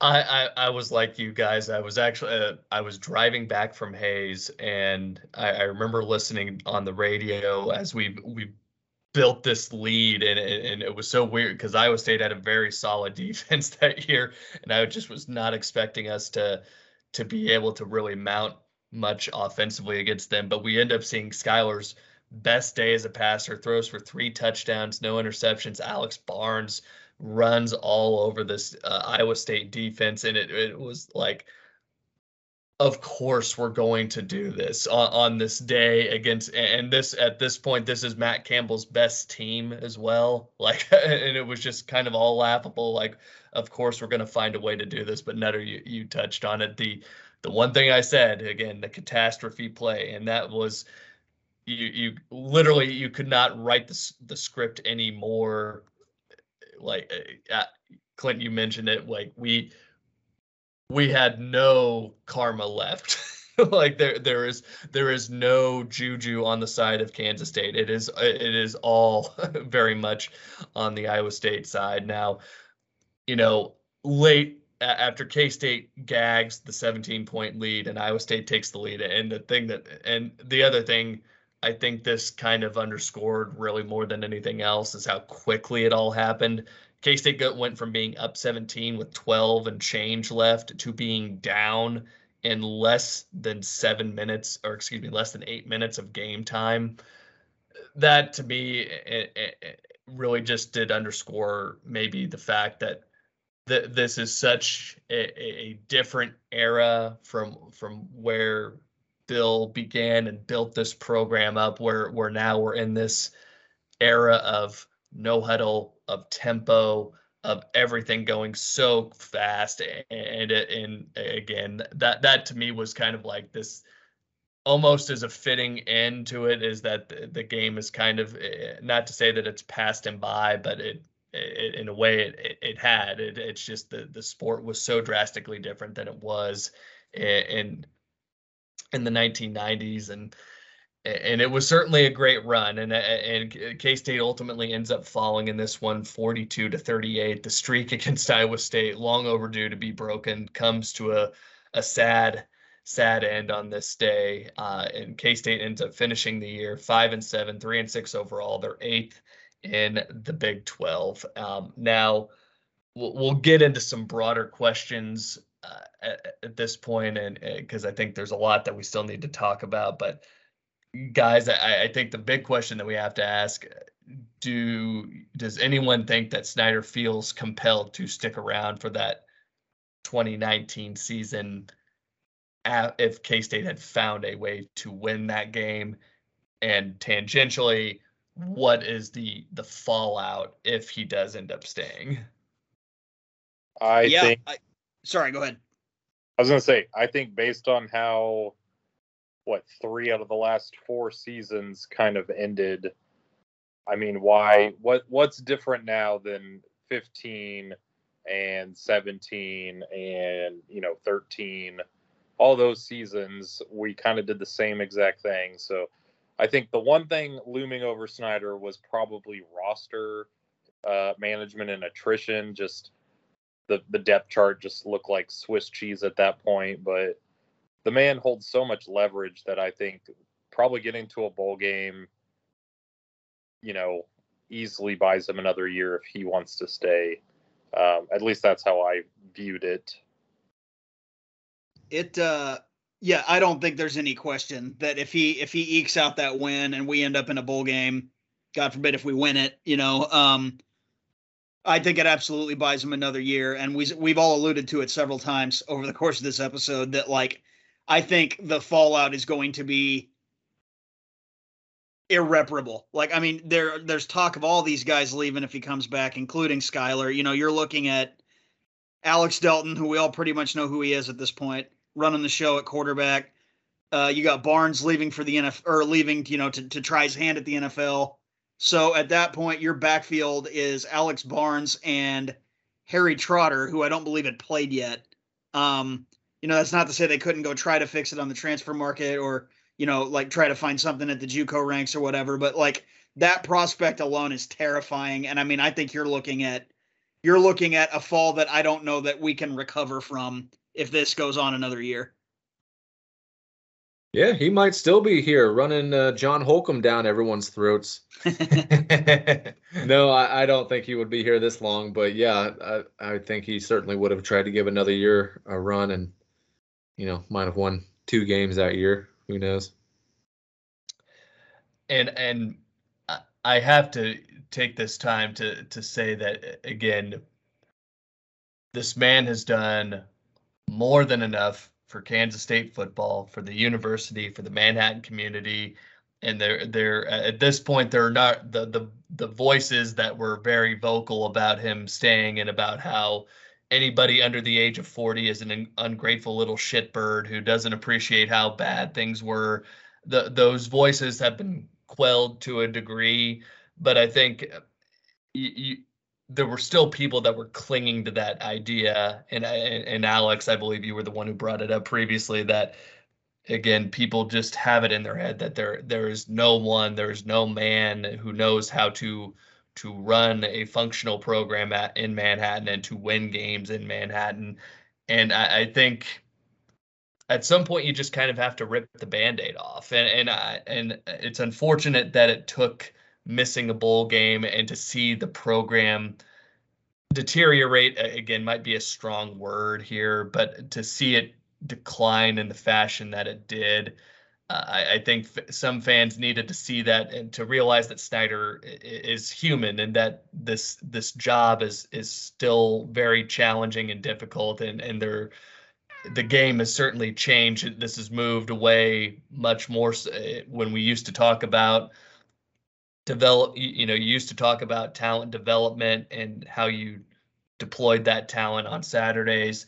How talent acquisition has become such a bigger component to college football now and and I think that was probably the part of the the aspect of the program that was neglected the most in the final couple of seasons and I think you know some people needed to see that and some people needed to see the results on the field and it's it's unfortunate like I said that everything transpired the way that it did but I think uh, I, I, do also have to give major kudos and credit to Gene for hell, handling this in the manner that he did. This, this was an extraordinarily delicate situation because it, uh, Snyder made it very apparent that this was not go- he was not going to go uh, willingly. I, I, guess, for lack of a better term here, that this was going to be drawn out and and and, and fortunately both parties, you know, K State's athletic department and Snyder come to an accord, and and you know some people have thrown out that Bill was fired. Uh, what whatever term you you want to use there. At the end of the day, that that a much needed change uh, needed to happen. This program needed an infusion of life, and and I say that although uh, to say that that needed to happen to keep things moving forward, to to reinvigorate and get excitement back in the program, but you, you, it, that's not to say that these previous 10 years weren't a great deal of fun, you know, for for a large majority of the time. And I think the thing that we all can say we appreciated most about the 2-0 era was the fact that and, I, I talk about this. This was kind of the script of these last couple, but excuse me, uh, the the way that the staff still, after Big 12 championship gets taken off the table after big time bowl game gets taken off the table that we still that that group still found a way to motivate these players and get them to go out and compete when we're we're talking about you know bowl game pecking order maybe or simply just talking about trying to make a bowl that that that that carrot was always enough to get these guys to still go out and compete for Kansas State and to find ways to win games and, and win games against teams that were were frankly more talented than they were. That was something that was very entertaining and, and, fun to watch. And there there were so many other fun aspects and, and great players uh, that we were fortunate enough to watch uh, throughout this era. And I guess I'll start off uh, here. Uh, we'll we'll start with a fun one, guys. Uh, what was your most uh, memorable play from the 2-0 era and why? For me, it was the uh, the game winner against Iowa State in 2017, and that might be a little bit of recency bias um, because there was definitely some more uh, plays and games that you know they meant more, they were bigger wins, but uh, for just one play and one moment to have a walk off game winner like that, I mean, just the height of excitement, you just, I mean, the elation just can't be matched really, and to do it against Iowa State you know they they suck, but it's just so fun. yeah, I'll I'll also go with an Iowa State game. Uh, when this question was first posed, it was the first play to pop into my mind. I'm going to dial all the way back to uh, 2009 when Bill first came back. That blocked extra point against them in Farmageddon one. Um, another game where nothing was going our way and suddenly everything was going our way. Uh, that and just knowing that it kickstarted a string of absolute freaking hilarity against Iowa State over the next decade. I mean, it's you know also kind of the first signature moment of Snyder 2.0. So yeah, that that's definitely a fun one to look back on. I will say the uh, the fourth down goal line stand against Miami in 2011. Uh, I feel like 2011 and then 2012 were just you know the the peak of Snyder 2.0 and that that game and that play just kind of was the the starting point to all of that. And I too really struggled to come up with one. You know, you think all those great touchdown passes, you know, from Jake Waters to Tyler Lockett and Jesse Ertz and Byron Pringle, guys like John Hughes. Like I, I, I really struggled to come up with one play that I, I loved, but and and I, will I'll preface everything by saying there are some people who absolutely detest Baylor, and you have every reason to, especially with the news that came out today. Um, but I, I don't hate Baylor, perhaps to the degree that some of our fans do. But I loved nothing more than seeing us come back and and miraculously win that game in 2011 where Baylor had vastly uh, outplayed, and you saw a, a, Heisman caliber performance from Robert Griffin, but still K State found a way to win that day, uh, to win that game. Really, a, a, perfect microcosm of the Snyder 2-0 era, and the favorite play, and I think the one that gets. I feel bad not including Jordan Voelker's deflection on the fourth down. I have to mention that one uh, that ultimately ended up getting the ball back to K State so they could kill the final couple minutes. But Arthur Brown's interception, first interception of the season that Robert Griffin threw, that's the play that always sticks out in my mind. And that really did, while the the my the Miami game kind of set the table for for that big uh 7-0 start to the season. Like that that was just a, a highly entertaining moment for me and one of my favorite moments of the Snyder 2-0 era. But there's lots of other you, you, you know you could go back and look at the uh, there's plenty of other games that you could throw out there, and uh, I know we've got some other topics that that we want to touch on there in that sense. Um, now we, we've talked about our favorite play. Um, your, if you guys could now let's pivot to a broader scale. Let's talk about our favorite overall win in the 2-0 era. For me, it was the 2012 game against West Virginia. I'm just a sucker for a blowout. And when you take our best team from this era and use the game where they were just clicking the most, doing everything right, the offense, defense, special teams were all working, uh, and to do it against a highly thought of team that uh, West Virginia was at that point, um, and so many memorable plays, all the the touchdowns to Tyler Lockett, to Chris Harper, um, Arthur Brown coming away with another big time interception. Uh, that's the one that does it for me. Let me try that again, not on mute. I think I made it to the last damn episode without doing that. Um, so for me, it was 2011, the four overtime win against Texas A&M. Um, I, you know, I think back to the year before that where we had, you know, a chance to send Nebraska and Colorado packing with a loss and just crapped our pants both times. You know, to to get another shot at that. You know, did the same thing to Missouri, but to win that game against A&M like we did, you know, it was a game that both teams won and lost about 10 times probably from about mid fourth quarter on. Uh, that one, that one was really special. I mean, even to the point that you remember Bill, you know, sticking around after the game and kind of staring at the student section. Um, I think that one meant a lot to him as well. So yeah, that one was a lot of fun and will definitely stick with me. So would be number one if we pulled out the win. I think one of my favorite games is that 2011 Oklahoma State game but I'm not going to give it the nod just because we came out on the losing side. Uh, but I will say 2012 Oklahoma, just you know, at that point, I think Bob Stoops has lot, had lost like four home games in his entire career. And even though it wasn't quite the same Oklahoma caliber teams, you know, that was the big hump of that season to become a really special season.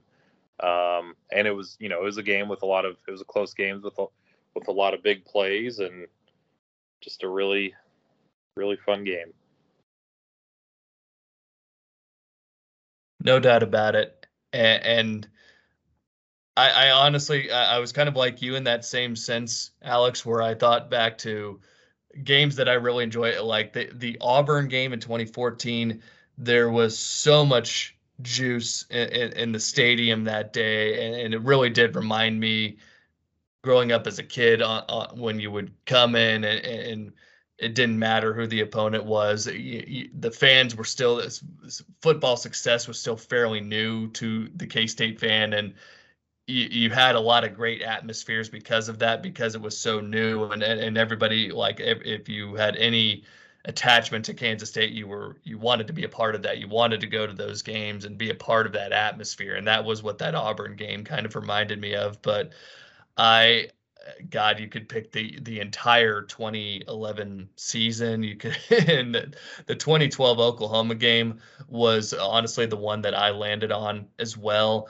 Um, my, my main reason being that this win aged the best out of any of Snyder's victories, uh, in, in the sense that that Oklahoma team ended up finishing the regular season 10 and two.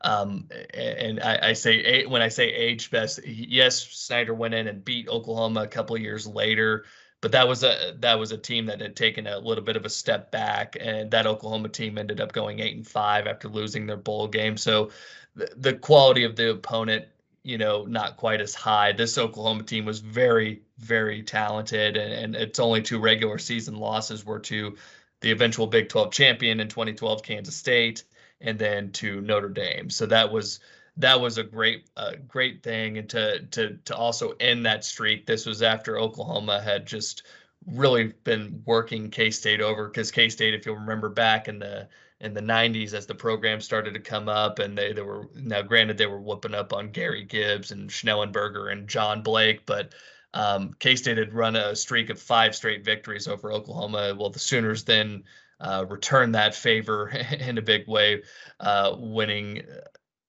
it was five out of six against Kansas State uh, to close out the Snyder 1 0 era. So it was great to see Bill get back in the win column against his uh, former former student Bob Stoops. So the the 2012 Oklahoma gets the nod for me as my favorite game. Now, again, you there's so many others like Clint. I, I love the fact that you pointed out the West Virginia game. Love a blowout.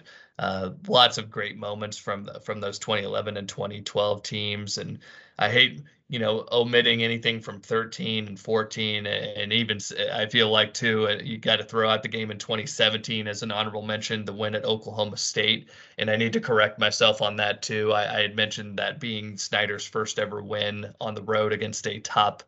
Uh, top 10 opponent. I was off on that. This win against uh, it was the first win since the win on the road against Oklahoma back in 2012. So so many great moments uh, again over these the, these 10 years that Bill was here and, we do have a couple of other broader topics to dive into here uh, guys. Um, I I do want to ask um, about the group's top uh, and, and Clint, uh, I know you're big on your list, man, and we came up with our list of top 10 players here. Um, and, and I, I, was kind of surprised at how uh, unanimous we were across the board. There's not a lot of deviation on this. And, and Clint, if you want to start off with uh, with your top 10 here, I'll let you go ahead and take the lead, and then uh, we can come in uh, with our dissenting players. Yeah, so like you said, our each of our top ten for at least the top eight or so are are almost the exact same players. Uh, looks like you and I are the only ones that had DJ Reed. We both had him as our number ten player. I know you've talked about uh, how you feel like that he's the uh, top cornerback in the 2.0 era, and I definitely agree. He throws in that special teams aspect. Uh, he wasn't just a cover corner. He'd come up and hit you. He'd come up and steal the ball from you. He'd rush the quarterback. Um, what what did you think he was? Um, What do you, what do you think that he did so well that you put him in your top ten? The biggest thing I enjoyed about his game again was the fact that I felt like he was a bit of a throwback to those physical DBs that we had in the early part of the 1-0 era. I think about the way that those defenses that were led by Venables, by Stoops and Leavitt and all those guys, like corners were going to get up in your face. They were going to press you and body at the line of scrimmage. I love the way that we played back in those days. And it felt like DJ Reed really was the only guy who kind of embodied that style. That was the thing I loved about him. Again, he also had, like you touched on, he had that different gear. He, his contributions and special teams cannot go unmentioned as well. He just had a lot of great little attributes and, and just again, some of it might be that nostalgia factor kicking in for me, but I, that's why I really wanted to get him in my top 10. He, he was a sensational talent, and I just, it sucked that he ended up deciding, as so many uh, of these, the recent K State draft picks did, um, he ended up deciding to leave a year early. I would have loved to have seen what he had done had he stuck around for his senior year. Definitely. Uh, now, Alex, you had somebody in your top 10 who no one else had, uh, John Hubert. Now, I actually have. Um, Talk Alex about Barnes a guy who's underrated. Yeah, I, well, I was going to ask you, Alex, do you think John Hubert is underrated? I think John Hubert is overratedly underrated. I think he was very underrated while he played, for sure but I think the history, everyone has recognized how underrated he is. That now people mention him so much as being underrated that it's not necessarily true now. But uh, obviously, I have him in my top ten. So, which you know, I had I had about three or four different guys I was shuffling between to put in that that tenth spot. Um, yeah, you also had Meshak Williams that you I think you had as a you know 10B yeah, I put Meshak as tied for tenth, and then somebody deleted that. it's the really strict rules we have on this list. Uh, mm-hmm. Uh, by the way, Clint, me and Justin also have DJ Reed in our top ten. Just so oh, I'm sorry. We, you know, Jeff and I put DJ, and you guys put Reed. That threw me off. Okay, yeah, unanimous. we all like DJ Reed. me and Justin aren't that dumb, but you know. Yeah, so you actually had him as your number six guy, and uh, Nutter had him as the number eight guy. Um, so yeah, you guys like him better than we do, apparently. Yeah. So, well, correct me if I'm wrong about this, but I believe just Jeff and Nutter have David Garrett on their list. Uh, Nutter, you have him as your number ten guy. Jeff has him as his number seven. That was one that was a little surprising to me. If we're talking nickels, I would probably have Randall Evans higher than David Garrett. But as far as players that I just liked and loved watching play, I would have David Garrett really high. Nutter, what do you like about David Garrett? Yeah, uh, definitely the biggest. You know, plays pretty damn big for five eight. Um, he, uh, I, I think the problem with David Garrett is he gets lost in the shuffle because he was a bright spot on a couple of pretty terrible defenses. You know, early in Snyder's regime. Um, really kind of came into his own in 2010 though i'm looking up the stats here because i wanted to make sure i didn't have it wrong the man had 92 total tackles 15 of them behind the line of scrimmage three sacks a pick i mean like for you know that for that hybrid you know i guess they kind of called it that rover position that's that's a pretty damn good line and then uh, you know he was obviously a staple of what became a pretty solid defense in 2011 so yeah I think he kind of gets lost in the shovel because he didn't have a lot around him, especially that first year he really started to contribute. But yeah, really, really liked that guy. Great player and gone too soon. Uh, for all of our number nine spots, we have three different offensive linemen between Dalton Risner, BJ Finney, and Cody Whitehair. I had BJ Finney for mine. I believe I'm the only one who had Finney on my list. Um, you know, I don't think we need to spend a ton of time talking about the offensive linemen unless one of you guys have something to throw in there. Um, they're all about equal to me. I wish we could say more about offensive linemen. I wish I knew enough about offensive line to really dive into it. But do you guys have anything to add with those guys? I uh, about came. Um, my head exploded when he when Risner scored that touchdown against Texas Tech. As a uh, current and former fat guy, that really hurt my heart when they uh when they took that off the board. I will, I will say for Risner, um, he he a, a, guy with a great attitude, always Mr. Positive, um, and, and played multiple positions on the line. So you have to acknowledge the versatility there too. Like he did it all, and, and really, I think that that's why he's in my mind a, a notch above Whitehair and Finney all of them made great contributions. And this was also, you know, we talked about Charlie Dickey. I, I think this really underscores how good we he was at developing talent because it seemed like every really up until the last couple of seasons, the offensive line was always a very reliable commodity that you could bank on and they really understood schematically too how Bill and the company wanted to attack with the QB run game and whatnot. And we, we know, I, I know I've harped on that and how predictable that became. But at the end of the day, those guys always did their jobs execution wise. We, we were very rarely, again, out like vastly outclassed and overworked on the offensive line. That just did not happen. And uh, those guys are a big reason why. I will say, uh, offensive line, I have Whitehair as my number one. Um, I just think, you know, you look at Whitehair and Risner, and both kind of played uh, different positions than they currently do in the NFL. Um, but I think Whitehair was a natural guard that was almost elite as a tackle in college, and then obviously got drafted and is doing really well as a, a guard. Um, I think Risner played mostly center in college, if I'm not mistaken. He only played center his first year, and then he switched out to right tackle the next three years. Right tackle. Okay. Well, they they both kicked out to tackle when they were both natural guards or interior linemen. Um, I feel like Whitehair, he played left tackle, correct? He he played all place. He played guard and tackle. He he played left guard and then left tackle. Okay.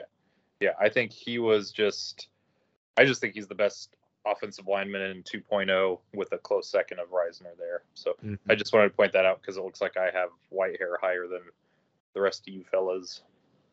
Yeah, and I would go a little reverse on that. So I had Finney is my number nine, Whitehair is my number eight, and then Risner is my number six. I always kind of thought that, uh, you know, definitely Whitehair was an elite guard, but struggled just a little bit as a tackle. Uh, obviously, as I said earlier, I don't know how to judge offensive linemen. I mean, I, I don't know what the hell I'm talking about. This could be based off of one play that I saw in 2013 or something. Um, but uh, but yeah, that that's how I have them ranked. Uh, up next, I have Jordan Willis as my number seven. Jeff and Nutter both have Willis as the number six, and eight hat uh, eight for number for Alex. Alex, why don't you like Jordan Willis? uh, I threw a list of ten guys on here and didn't really tweak it too much. So yeah, I I probably looking at it right now. I would probably flip Reed and Willis and uh, put Willis up at six, somewhere in that range. But I do like Willis quite a lot. Okay, I guess that means I have him ranked lowest. Um, you know, Willis was a guy who played as a true freshman and then didn't really pop until kind of the second half of his junior year and then really took off his senior year. So that would be the only thing holding him back for me is that he didn't um, produce as much early in his career as some of these other guys. But that senior year, he just went crazy. I mean, he, I believe he tied the sack record at K State, but then had an unbelievable amount of pressures to go along with it. I think Anybody the, else have any more Willis thoughts? I think uh, just it's more of a, a, revisionist thing just based on how, how his NFL career has gone and people that know a lot more than I do about scouting, you know, they obviously he was very productive in college and was still a second round pick, but there's a little stiffness in his body and he kind of just if he wasn't going to beat you on the bull rush, he didn't really have that secondary move.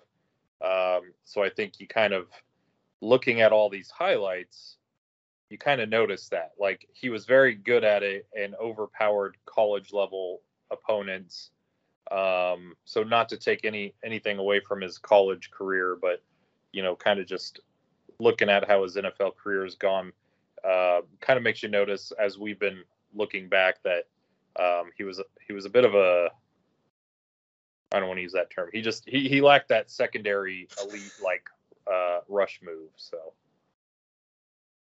No, he was uh, in my book um, one of the best defensive ends in K State history. I think he, he and uh, you know he, he's certainly in the conversation with Nyle Wiren and Darren Howard. He he was uh, unbelievably productive. Uh, had finished his career with uh, 39 and a half tackles for loss and 25 and a half sacks. Big 12 Defensive Player of the Year in 2016. And, uh, Alex, you you you kind of touched on it there at the end, like, and I'll mention this: you, you can't coach six five two sixty, and he he that was one of the things I remember when I first saw him come onto the scene. Like this guy's got a really good frame, and if you can put the the muscle on that, like he could turn into a, a guy who can really wreck games. And he ended up developing into that kind of player, and and really most of the end the defensive ends that we saw throughout the 2-0 era were guys checking in at like six one, six two, maybe 235, 240. Willis was uh, obviously had the measurables. There's a reason why, again, this guy was drafted and is playing on Sundays, or well, won't be for few this year. But, um, but yeah, I, I just really enjoyed watching him play, and it's always in my mind we we just we never really had um, th- there weren't many guys who were just that like that physically imposing and that dominant at their position in the 2-0 era but willis was certainly one of those. That's just not a a, a luxury K- the k-state fan is typically used to. That's why i loved watching him play. Looks like we all have ty zimmerman at a number five spot. That might be our only unanimous spot. Um, you know, what can you say about Ty Zimmerman? He was an unbelievable player back there, quarterback of the defense. And I think one of the reasons we all appreciate him was how big of a loss it was not to have him in that 2012 Baylor game. What do you guys remember about Zim? He Unfortunately, never... uh, Waco in 2012 is the first thing I remember. It's super sad that that's how we realized how crucial he was, but it's absolutely true. Yeah, he never really wowed you with, you know, pure athleticism, but he was just always in the right place at the right time, making huge plays. And, you know, I think we're all going to agree on this. You kind of take it for granted. You know, he's good back there. But then when he's out, you're like, well, you know, we should be okay, but maybe not and then you realize how much he really meant to that defense. And that's you know sometimes a lot of the a lot of uh, a lot of players you don't you you you appreciate them more when they're gone um, or when they're injured and you don't have them back there and you kind of see what happens without him. I think that's the case here. Yeah zim is is EMAW to the core. Um, again I, one of the things i always remembered is just I, I, felt so horrible watching him walk out on crutches for senior day because he was uh, obviously out for that game against Oklahoma in 13 and just crying because you, you you you know the guy wanted to be out playing, but perhaps one of the the most uh, heady, cerebral guys K State had on the back end throughout the entire 2-0 era. Uh, again, was uh, every year was honorable mention or better recognition on the All Big 12 team. Um, there, and, and you can check his bio to find all the superlatives. Like again, the guy did did everything and and did so much in terms of getting everybody lined up and everything was truly the quarterback of the defense he was he was a treat to watch and, and again a big reason why those secondaries again it, it's when you have guys like Nigel Malone and Allen Chapman and uh, future draft pick and Randall Evans working alongside you, it, it, you know it makes life easier for you. But at the end of the day, he was helping get everybody in position, and he was doing that from day one. And that was the thing I admired most about his game was just again the knowledge, understanding where to be, and he was a very sure tackler too. That's one, and that's certainly after last season. That's one thing I've really come to appreciate is guys that know how to wrap up and hit. And and for a guy who might not have had all the physical tools that a lot of other guys do, he was about as sure a tackler as you could possibly ask for at that safety spot. Uh, next up in my number four spot, I've got Daniel Thomas, D Train. Jeff also has him number four. The other two guys have him at number three, so we're all pretty close on that one. Uh, a guy that I, I mean, I just appreciate the heck out of him. Just he played on a couple of awful teams uh, with almost no passing threat. The whole defense was keyed in on him, and yet he still put up monster numbers. For a guy to run with such power and to yet just be so nimble with the ball, I mean, there's no other word I can think of just to describe his running style. Um, he could juke you, he could run you over, he could do whatever he wanted back there, and he was still learning the position. He had been a quarterback at junior college before he'd come to K State. Um, I, I'm still in disbelief that he didn't have more of a career in the NFL. What do you guys think about Daniel? Love the guy. Sorry. Oh no, I was just gonna say I always think about how bad those teams would have been in 09 and 2010 without him there. He like you like you said, Clint, he was he was the alpha and the omega for those squads because they they just did not have a lot of weaponry around him, and, and the fact that that guy produced almost 3,000 rushing yards uh, in in in only two seasons when you knew like that he is at the top of the opposing scouting report. He is the guy that you need to stop and to see him produce the way that he did was was really nothing short of remarkable. I think the first two years of the Bill Snyder era are remembered very differently if Daniel Thomas is not here. Um, I mean, Clint, you kind of alluded to like his combination of speed and strength. There's a play, and now I can't remember who we were playing, where he had Braden Wilson out lead blocking in front of him, and he ran down Wilson, and to pick up a few more yards, he basically stiff armed Wilson's back and more or less kind of like shot putted him into the defender in front of him while running at full speed. And I think that was kind of Daniel Thomas embodied right there. Like that that dude was fun to watch. Yes, I'll just add, love the guy. He was fun to watch. Definitely carried the team those two years, so it would have been really cool to see what he could have done on a better squad. Um, and also, yeah, I was I was for sure he was going to be quite successful in the NFL.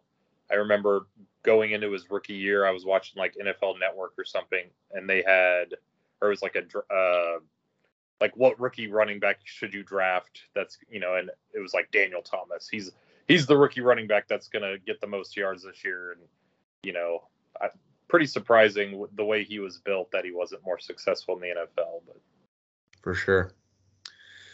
Uh, next up, Arthur Brown. I have him as my number three. Alex had him at four. Jeff had him at two. And Nutter also had him at four. The former five star. I mean, there's not many five stars K State has gotten over the years. You know, another Brown brother transferred in, a couple of Juco guys maybe early in uh, the days of rating star players. Um, Arthur Brown definitely looked like a five star out there. He was the the first guy that uh, or all my top three guys, I could consider um, them being that number one ranking. Um, hard to rank these guys here at the top. Um, the, the 2012 team is not what it is without Arthur Brown doing some amazing things from his linebacker position. Yeah, the unique uh, mix of, you know, he wasn't the biggest linebacker, but he was as big as he needed to be and as strong as he needed to be, but he just was flying around the field. You know that that 2011 Baylor game where he just runs down RG3.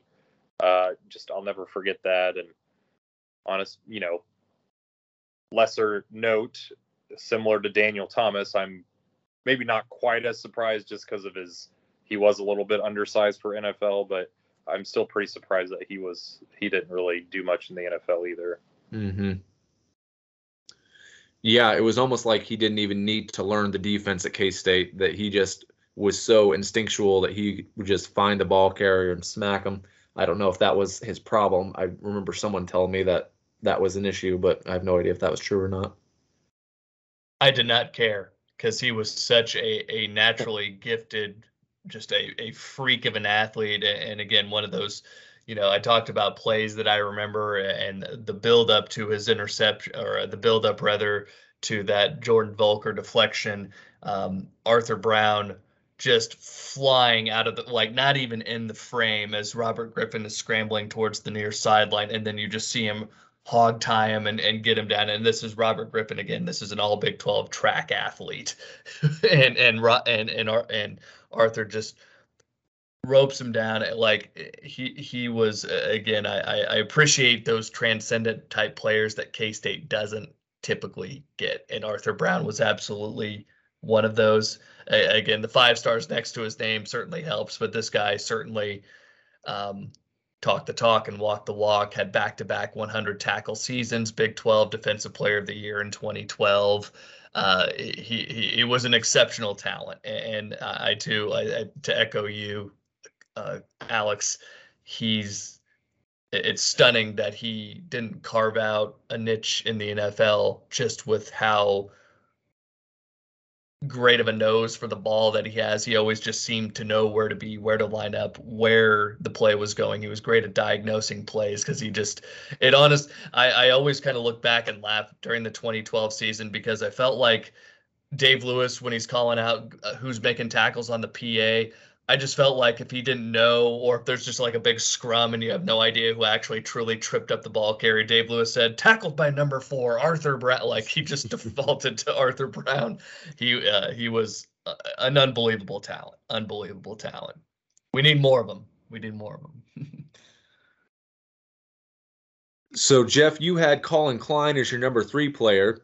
So when we were making this list, all we said was top 10. We didn't say most important. We didn't say most talented. We just said top 10.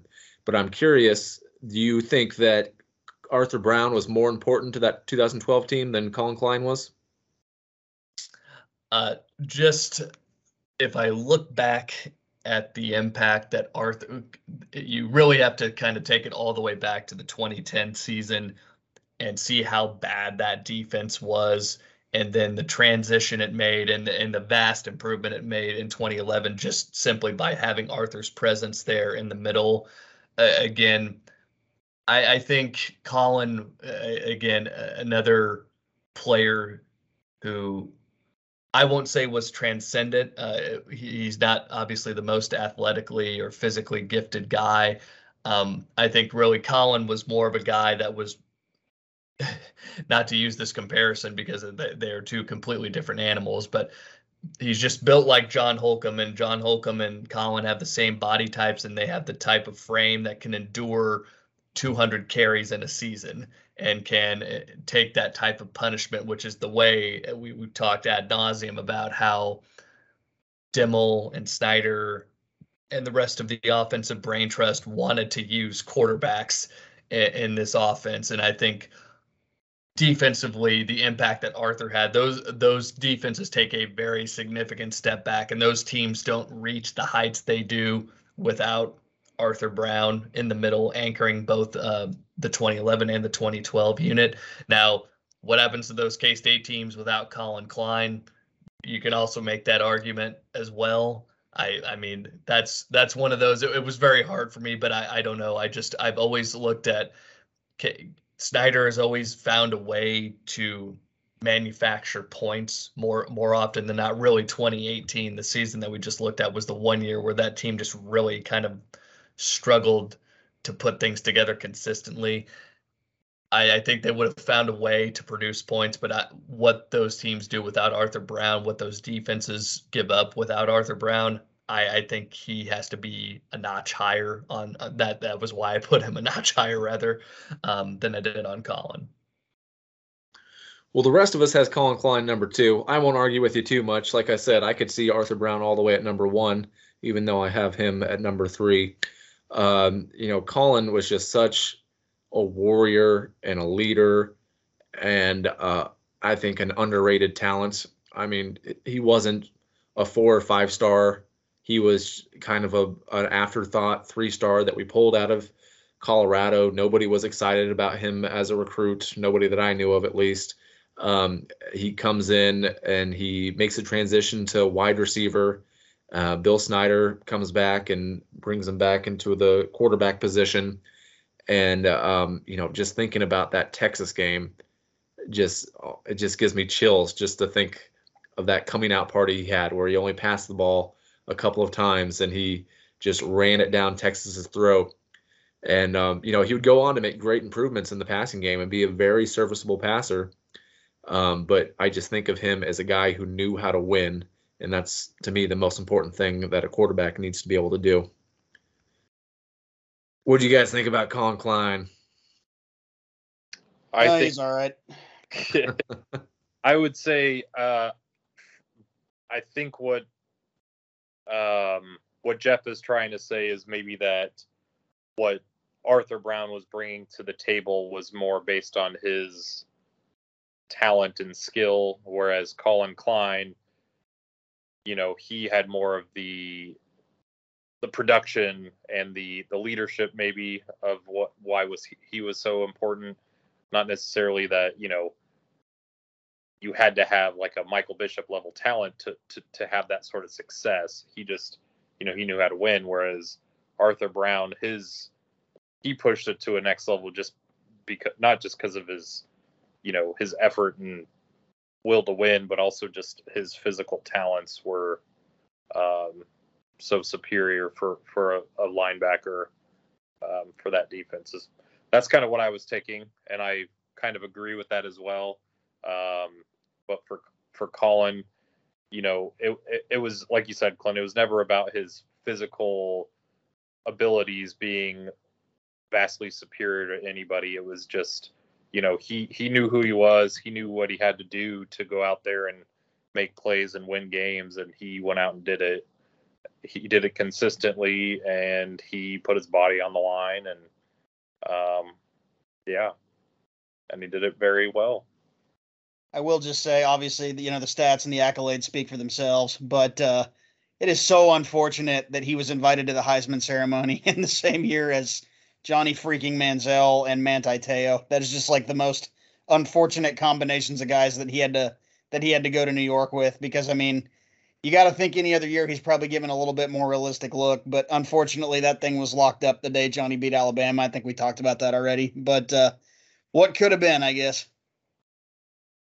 And and you do have to mention that like 86 total touchdowns and over 7,000 all-purpose yards for him. Like eh, Collin was a machine, and I, I, I think, like I said, I, I tend to appreciate the guys that we get that are are not are rarities for us. Like in Arthur Brown, we we don't see those types of talents come through the door every day.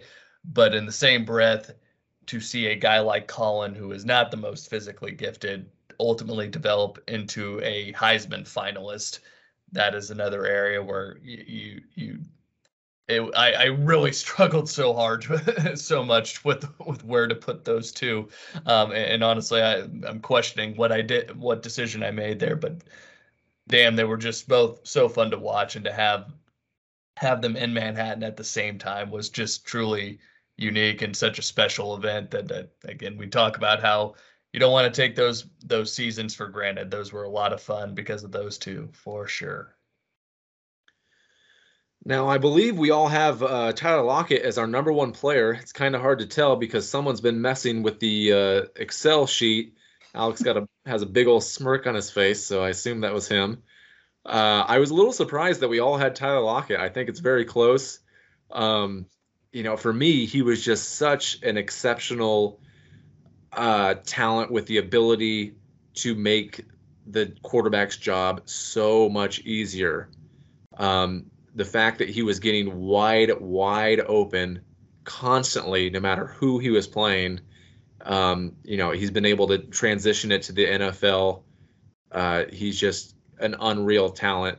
That um, the fact that he's from the royal family of K State just makes it all the much sweeter. Uh, what do you guys think about Tyler Lockett?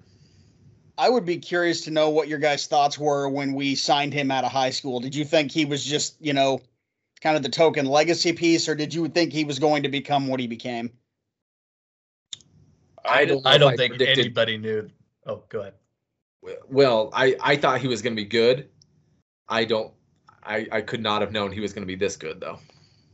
I thought he would be good because his speed was really good in all of his testing, and I remember watching highlights of him I think from the Tol- or the uh, Oklahoma like state championship game, and he had a hell of a game. And I'm like, okay, this guy, you know, didn't think he'd become what he what he did become, but I was pretty excited about him.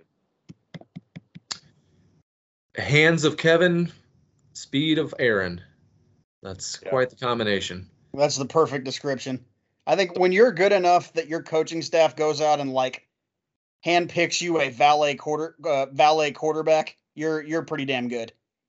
Yeah. So my overall And- thought, Lockett being my number one player, and some of this has to do with validation of his NFL career as well. But he has, it's it's a it's a combination of he's one of the rare guys that had the talent and the capabilities, but also the production to go along with it. And I think we all knew he had the production in college, and from what we saw, he was a very good college wide receiver you know, I thought he would be pretty good in the NFL, but I think his NFL career has been better than I thought it would be. And I think it's proven that his physical talents, maybe I was underrating a little bit. So, yeah, in my mind, you know, I think he's the best receiver in K State history, uh, or there's a debate on that. Definitely the best in, in Snyder 2.0. Um, but he's the rare guy that has all the talent, the speed, the route running, um, you know, probably one of the best route runners I've ever seen. You know, his hands, his NFL hands are amazing. His college hands were a little suspect at times, but uh, you know, but also the production that he went out there and he made plays, and you know, it's not just a guy with the potential or the the guy that you know performed above his talent level. You know, both of those uh, categories are are pretty high. And Tyler kind of embodies both of those elements that I talked about with Collin and Arthur, and that we had a guy who, at the time, we did not know how physically gifted he he truly was. Um, and in this, and that's probably why he was not as highly recruited. You know, my my God, if if, he goes out and runs a four three forty, and you know some Saban underling is, you know, gets a whiff at him. All of a sudden, he's a four star and he's in the top 100, and and we don't have a shot at him. Um, Tyler, like the way, like a guy who contributed day one, the second he got to campus, and, and really developed each and every year, and and really uh, in every aspect of his game, and the kick return game, punt return, receiving, like I I mean, my God, if if it wasn't for one drop in one game, we would be thinking, you know, the the he he that's and it sucks that that play is magnified so much in that Auburn game, but he had a, a truly remarkable career, and, and watching him grow and and develop into one of K State's best receivers was a, uh, was awesome, and, and and the reason I put him at one. Um, for for all the uh, the obvious reasons that I stated, his contributions as receiver and, and, and in special teams can't go unacknowledged. But I think again, you think about how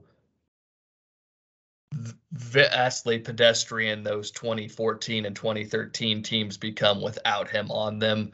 Like he he he single-handedly ascended K-State from being in 2014 probably a a six and six ish level team to being a Big 12 title contender.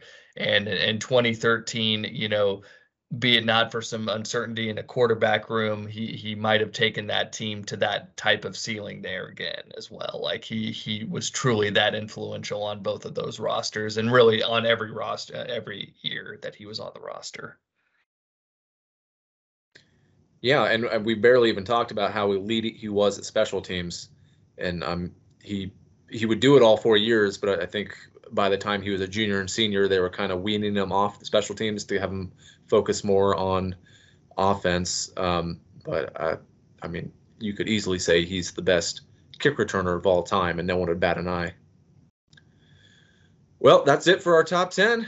We'll uh, post these probably later in the week, give people the chance to listen, and uh, love to hear what everyone would have to say about our list and post your own. We'd love to hear from you. And I, I will uh, throw one final question out there uh, to before so we can all have one final chance here to to wax poetic before we wrap up this installment. Um, I the the 1.0 era was awesome. It it was amazing to see Snyder take this moribund program from the depths of college football into a team that was perennially winning 9, 10, 11 games, contending for Big 8 and Big 12 titles. Uh, and I don't think anybody could fathom that being the ceiling for a, a program like K State. Now, the the landscape of college football it, it, it changed so drastically at towards the end of 1.0 and I, I think the the biggest reason for that, uh, the, you know, changing in schemes and philosophies was one thing, but you're you're, you're seeing it now.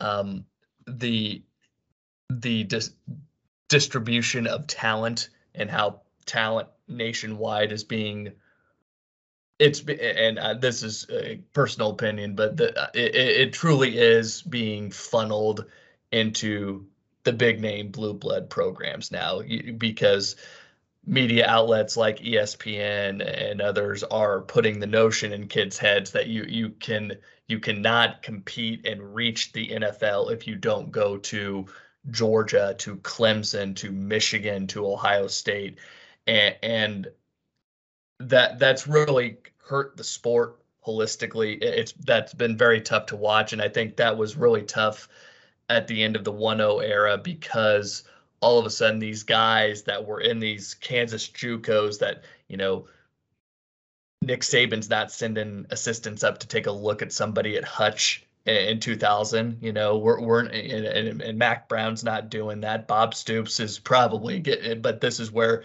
Bob Stoops and Leach and all those guys, and you're seeing the the proliferation of information and on these recruiting sites, and it becomes much harder to stash guys at these JUCOs and kids out of the Wichita area. All of a sudden, you know, kids that K State would assuredly get in the 90s.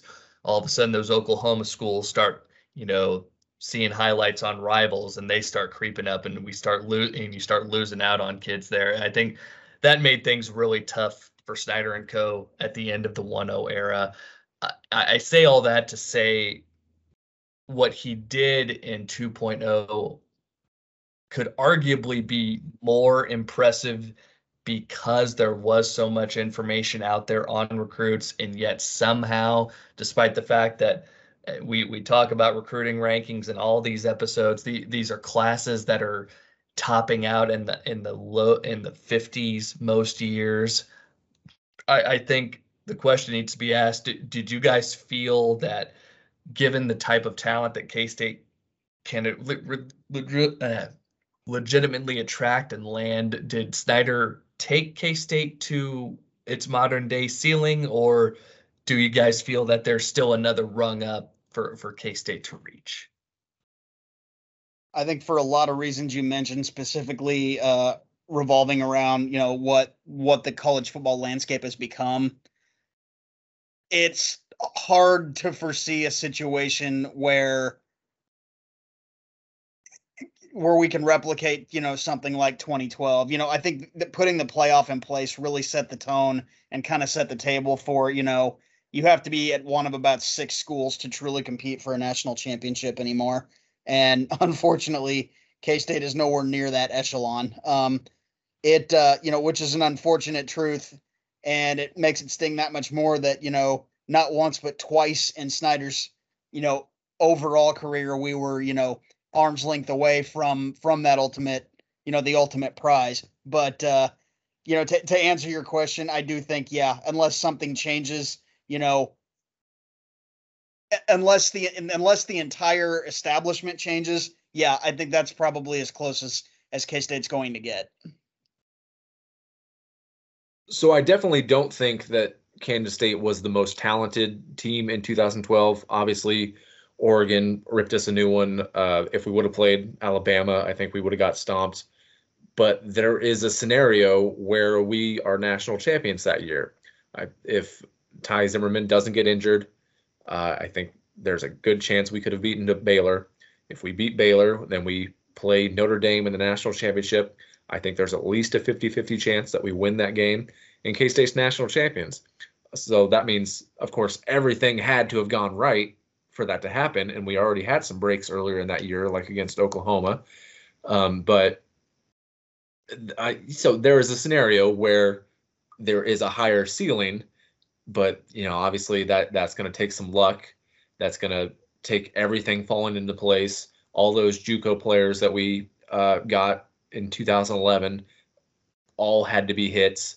I mean, that almost never happens. Uh, we had to find a, a, random kid in Colorado. Ron Prince recruited him. He had to turn into what Collin Klein was. We had to have a legacy wide receiver turn into the best player of 2.0 we all just voted on. Um, so it takes uh, unbelievable amounts of everything coming together that we might never see again. But I mean, the the possibility is there is what I'm trying to get at for our ceiling to be even higher than what we hit. Yeah, I I'm struggling to answer this question because do I do I think Bill took us to our ceiling, which would obviously the ceiling of 2.0 would be the 2012 team where we're one game away from a national championship appearance. Uh, but you know, we didn't win that game, so we're just conference champions in a BCS game at that time. So, do I think that's the ceiling of the program? I think that's the ceiling, um, you know, an artificial ceiling that at that time was the ceiling, but I was expecting that ceiling to go higher and higher. So I feel like it's a tough question because that ceiling kept dropping after, you know, after 2012 based on subpar recruiting. Um, so I feel like if the college football landscape wasn't changing like it's probably going to be changing over the next several years, I would say that uh, if somebody came in and really focused on recruiting and was a good football coach, I think the ceiling could definitely be higher than what most of 2.0 was. Would it just be matching 2020 or 2012? Possibly. Um, but it's I don't know. It's it's a hard question for me to answer based on the unknowns of how college football is going to look in five years. Um, but to me, you know, that ceiling that Snyder had in 2012 should have stayed relatively static or not dipped as much as it did throughout those years. So, yeah. Inconclusive, I would say. it's uh it's it's a very interesting question, which is why I wanted to to throw it out there, just because the the the sport has changed so drastically, and my my God, we just have no idea what college football, just in in general, is, going to look like here in, in a few years. And you know, we talk about super conferences, and and and some people are saying that, you know, yeah, it's going to be the big Big Ten and the Pac 12 or 16, whatever it ends up being the SEC. But man, it like we could see much bigger dominoes fall and that that league that super conference could be a smaller pool of teams and then maybe we're talking about k-state potentially belonging to uh, a, a, a, like a subset of former Power Five teams and the rest of G5. There, that, I mean, we could be talking about a division of hundred some odd teams, and maybe like twenty of the the big money elite programs in college football are, are playing and competing at their sport, and maybe there's a different rung. I mean, who's who's to say what this sport's going to look like? I, and again, obviously, there's uh, quite a bit of uncertainty surrounding the Big 12 and its future.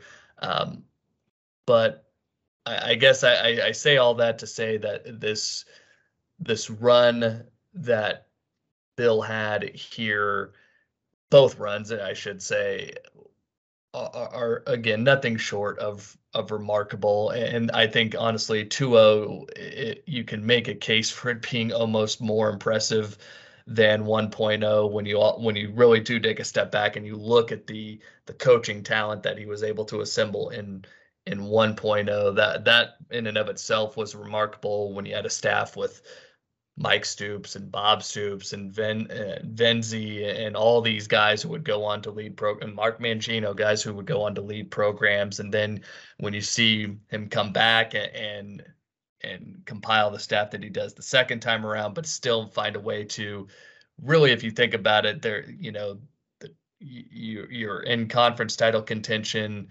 really what amounts to being every every other season at the beginning of 2-0 after you get through 09 and you're you're right there in the thick of it in 11 and in 12 you take a um, quick step back in 13 but you're right back in in 14 then you dip for two years then you come back in 17 in a year in 17 that we all felt like that team was going to have an opportunity can, to contend but again injuries and and the sputtering offense just kind of did that team in. So it, it was it was so much fun to uh, to even in, in in the times where it was getting lean and it was becoming apparent that a change was needed. It was still very very fun to to still watch the this program go out and compete the way that it did and compete against uh, the Big 12 at the current iteration of the Big 12 and and I guess I'll just open up the floor to you guys one final time if there was any other last uh, lasting thoughts that you wanted to throw out about 2.0 anything because we we've obviously covered a lot of ground in these 10 episodes and i just didn't know if there was any stone unturned that you guys wanted to touch on before we wrapped up. I will say that uh you know it's the last few episodes have seemed you know probably pretty negative because they probably have been but you know 2.0 was a good time overall a lot of good things happened, and I think we were all, you know, after some hesitancy of Snyder coming back the second time, uh, I think he righted the ship, and I'm just, it's it's one of those things. Just you know, he did what he needed to do when he came back, and we're all happy about that.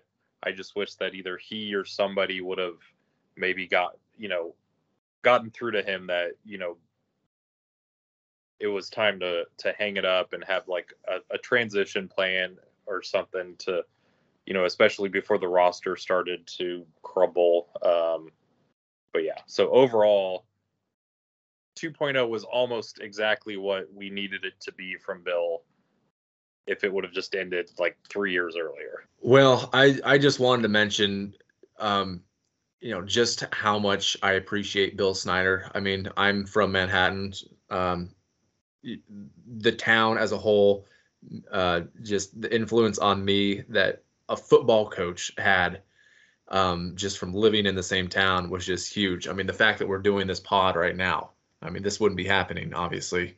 I mean, we'd be talking about something else if we were doing it, but we wouldn't be talking about it in general because there might not even be a K State football, at least not at this level. Um, you know, uh, it, it was very tough what um, what he got put through, whether it was necessary or not. I mean, you could tell how much stress he was under. I mean, I'm sure this decision weighed on him a ton. I, I've said multiple times throughout his coaching tenure that uh, Bill Snyder should be able to coach here as long as he wants. The things that he's done for this program, he has lifetime coaching, whatever. He can stay here, which is really easy to say in 2003 or 2012, but then you just see the direction the program's going and you know, just for the good of everyone involved. It was just something that needed to happen. Um, uh, but no matter what, I love the guy. You know, always be someone very special to me. Clint, I think you you you summed it up quite perfectly. And uh, and not being a native of Manhattan myself, but I'll say my my parents both K State alums. Uh, I've, I've married. Married, you know, met my wife at Kansas State, and it was the school that I wanted to go to from the time I was, you know, 12 years old. And I had no doubt in my mind it was where I was going to go. It's influenced so much in my life, and and so many of my my happiest days and memories have been at that stadium you know either with my my dad my both my parents or if it's been with my wife i've just had so many wonderful memories there and and we have that man to thank for it. And I, I think you know each and every one of us would would say that uh, again, I, I just have no idea what we what we would be talking about if if it wasn't for him and his impact on uh, Manhattan, uh, collecting 215 wins lifetime at a school that when he entered it was we everybody knows the losingest program in the history of college football in danger of dropping down uh, dropping to one double A or just being dropped entirely. I mean all all those things that you know the average K-State fan knows. He he he was the reason he's the reason that so many people turn out that that we that so many people still care about going to to Manhattan on Saturdays like it's it's remarkable what kind of an impact just one person has had. And I think that's a about as good a way uh, I, I, can summarize it. Uh, I could go on and on uh, about games and players and and, and uh, guys. This has been a, a, lot of fun going down uh, memory lane here as we get ready for the build up to the 2021 season. Uh, and for all of our listeners, if you've stuck with us to, the end here, we will say we we do plan on continuing to do this. We as far as what the show format's going to look like once we get into uh, the season uh, to be to be determined, but we will be sure to come up with some some unique ideas here. we we know there are lots of other K State podcasts out there. Uh, and, obviously, that's uh, again a testament to how many people still care about this program and this uh, this team and this university. Um, we want to find a way to to differentiate and carve out our own little uh, niche in our own little space here. So, just rest assured, uh, fans of College and Kimball, that we will continue to come at you guys this fall. We're very much looking forward again to the start of the 2021 season. Go ahead if you haven't already give us a follow on twitter. It's college underscore kimball. All of our twitter accounts can be found on that page. And with all that being said close it out as we always do. Cats man if you know you know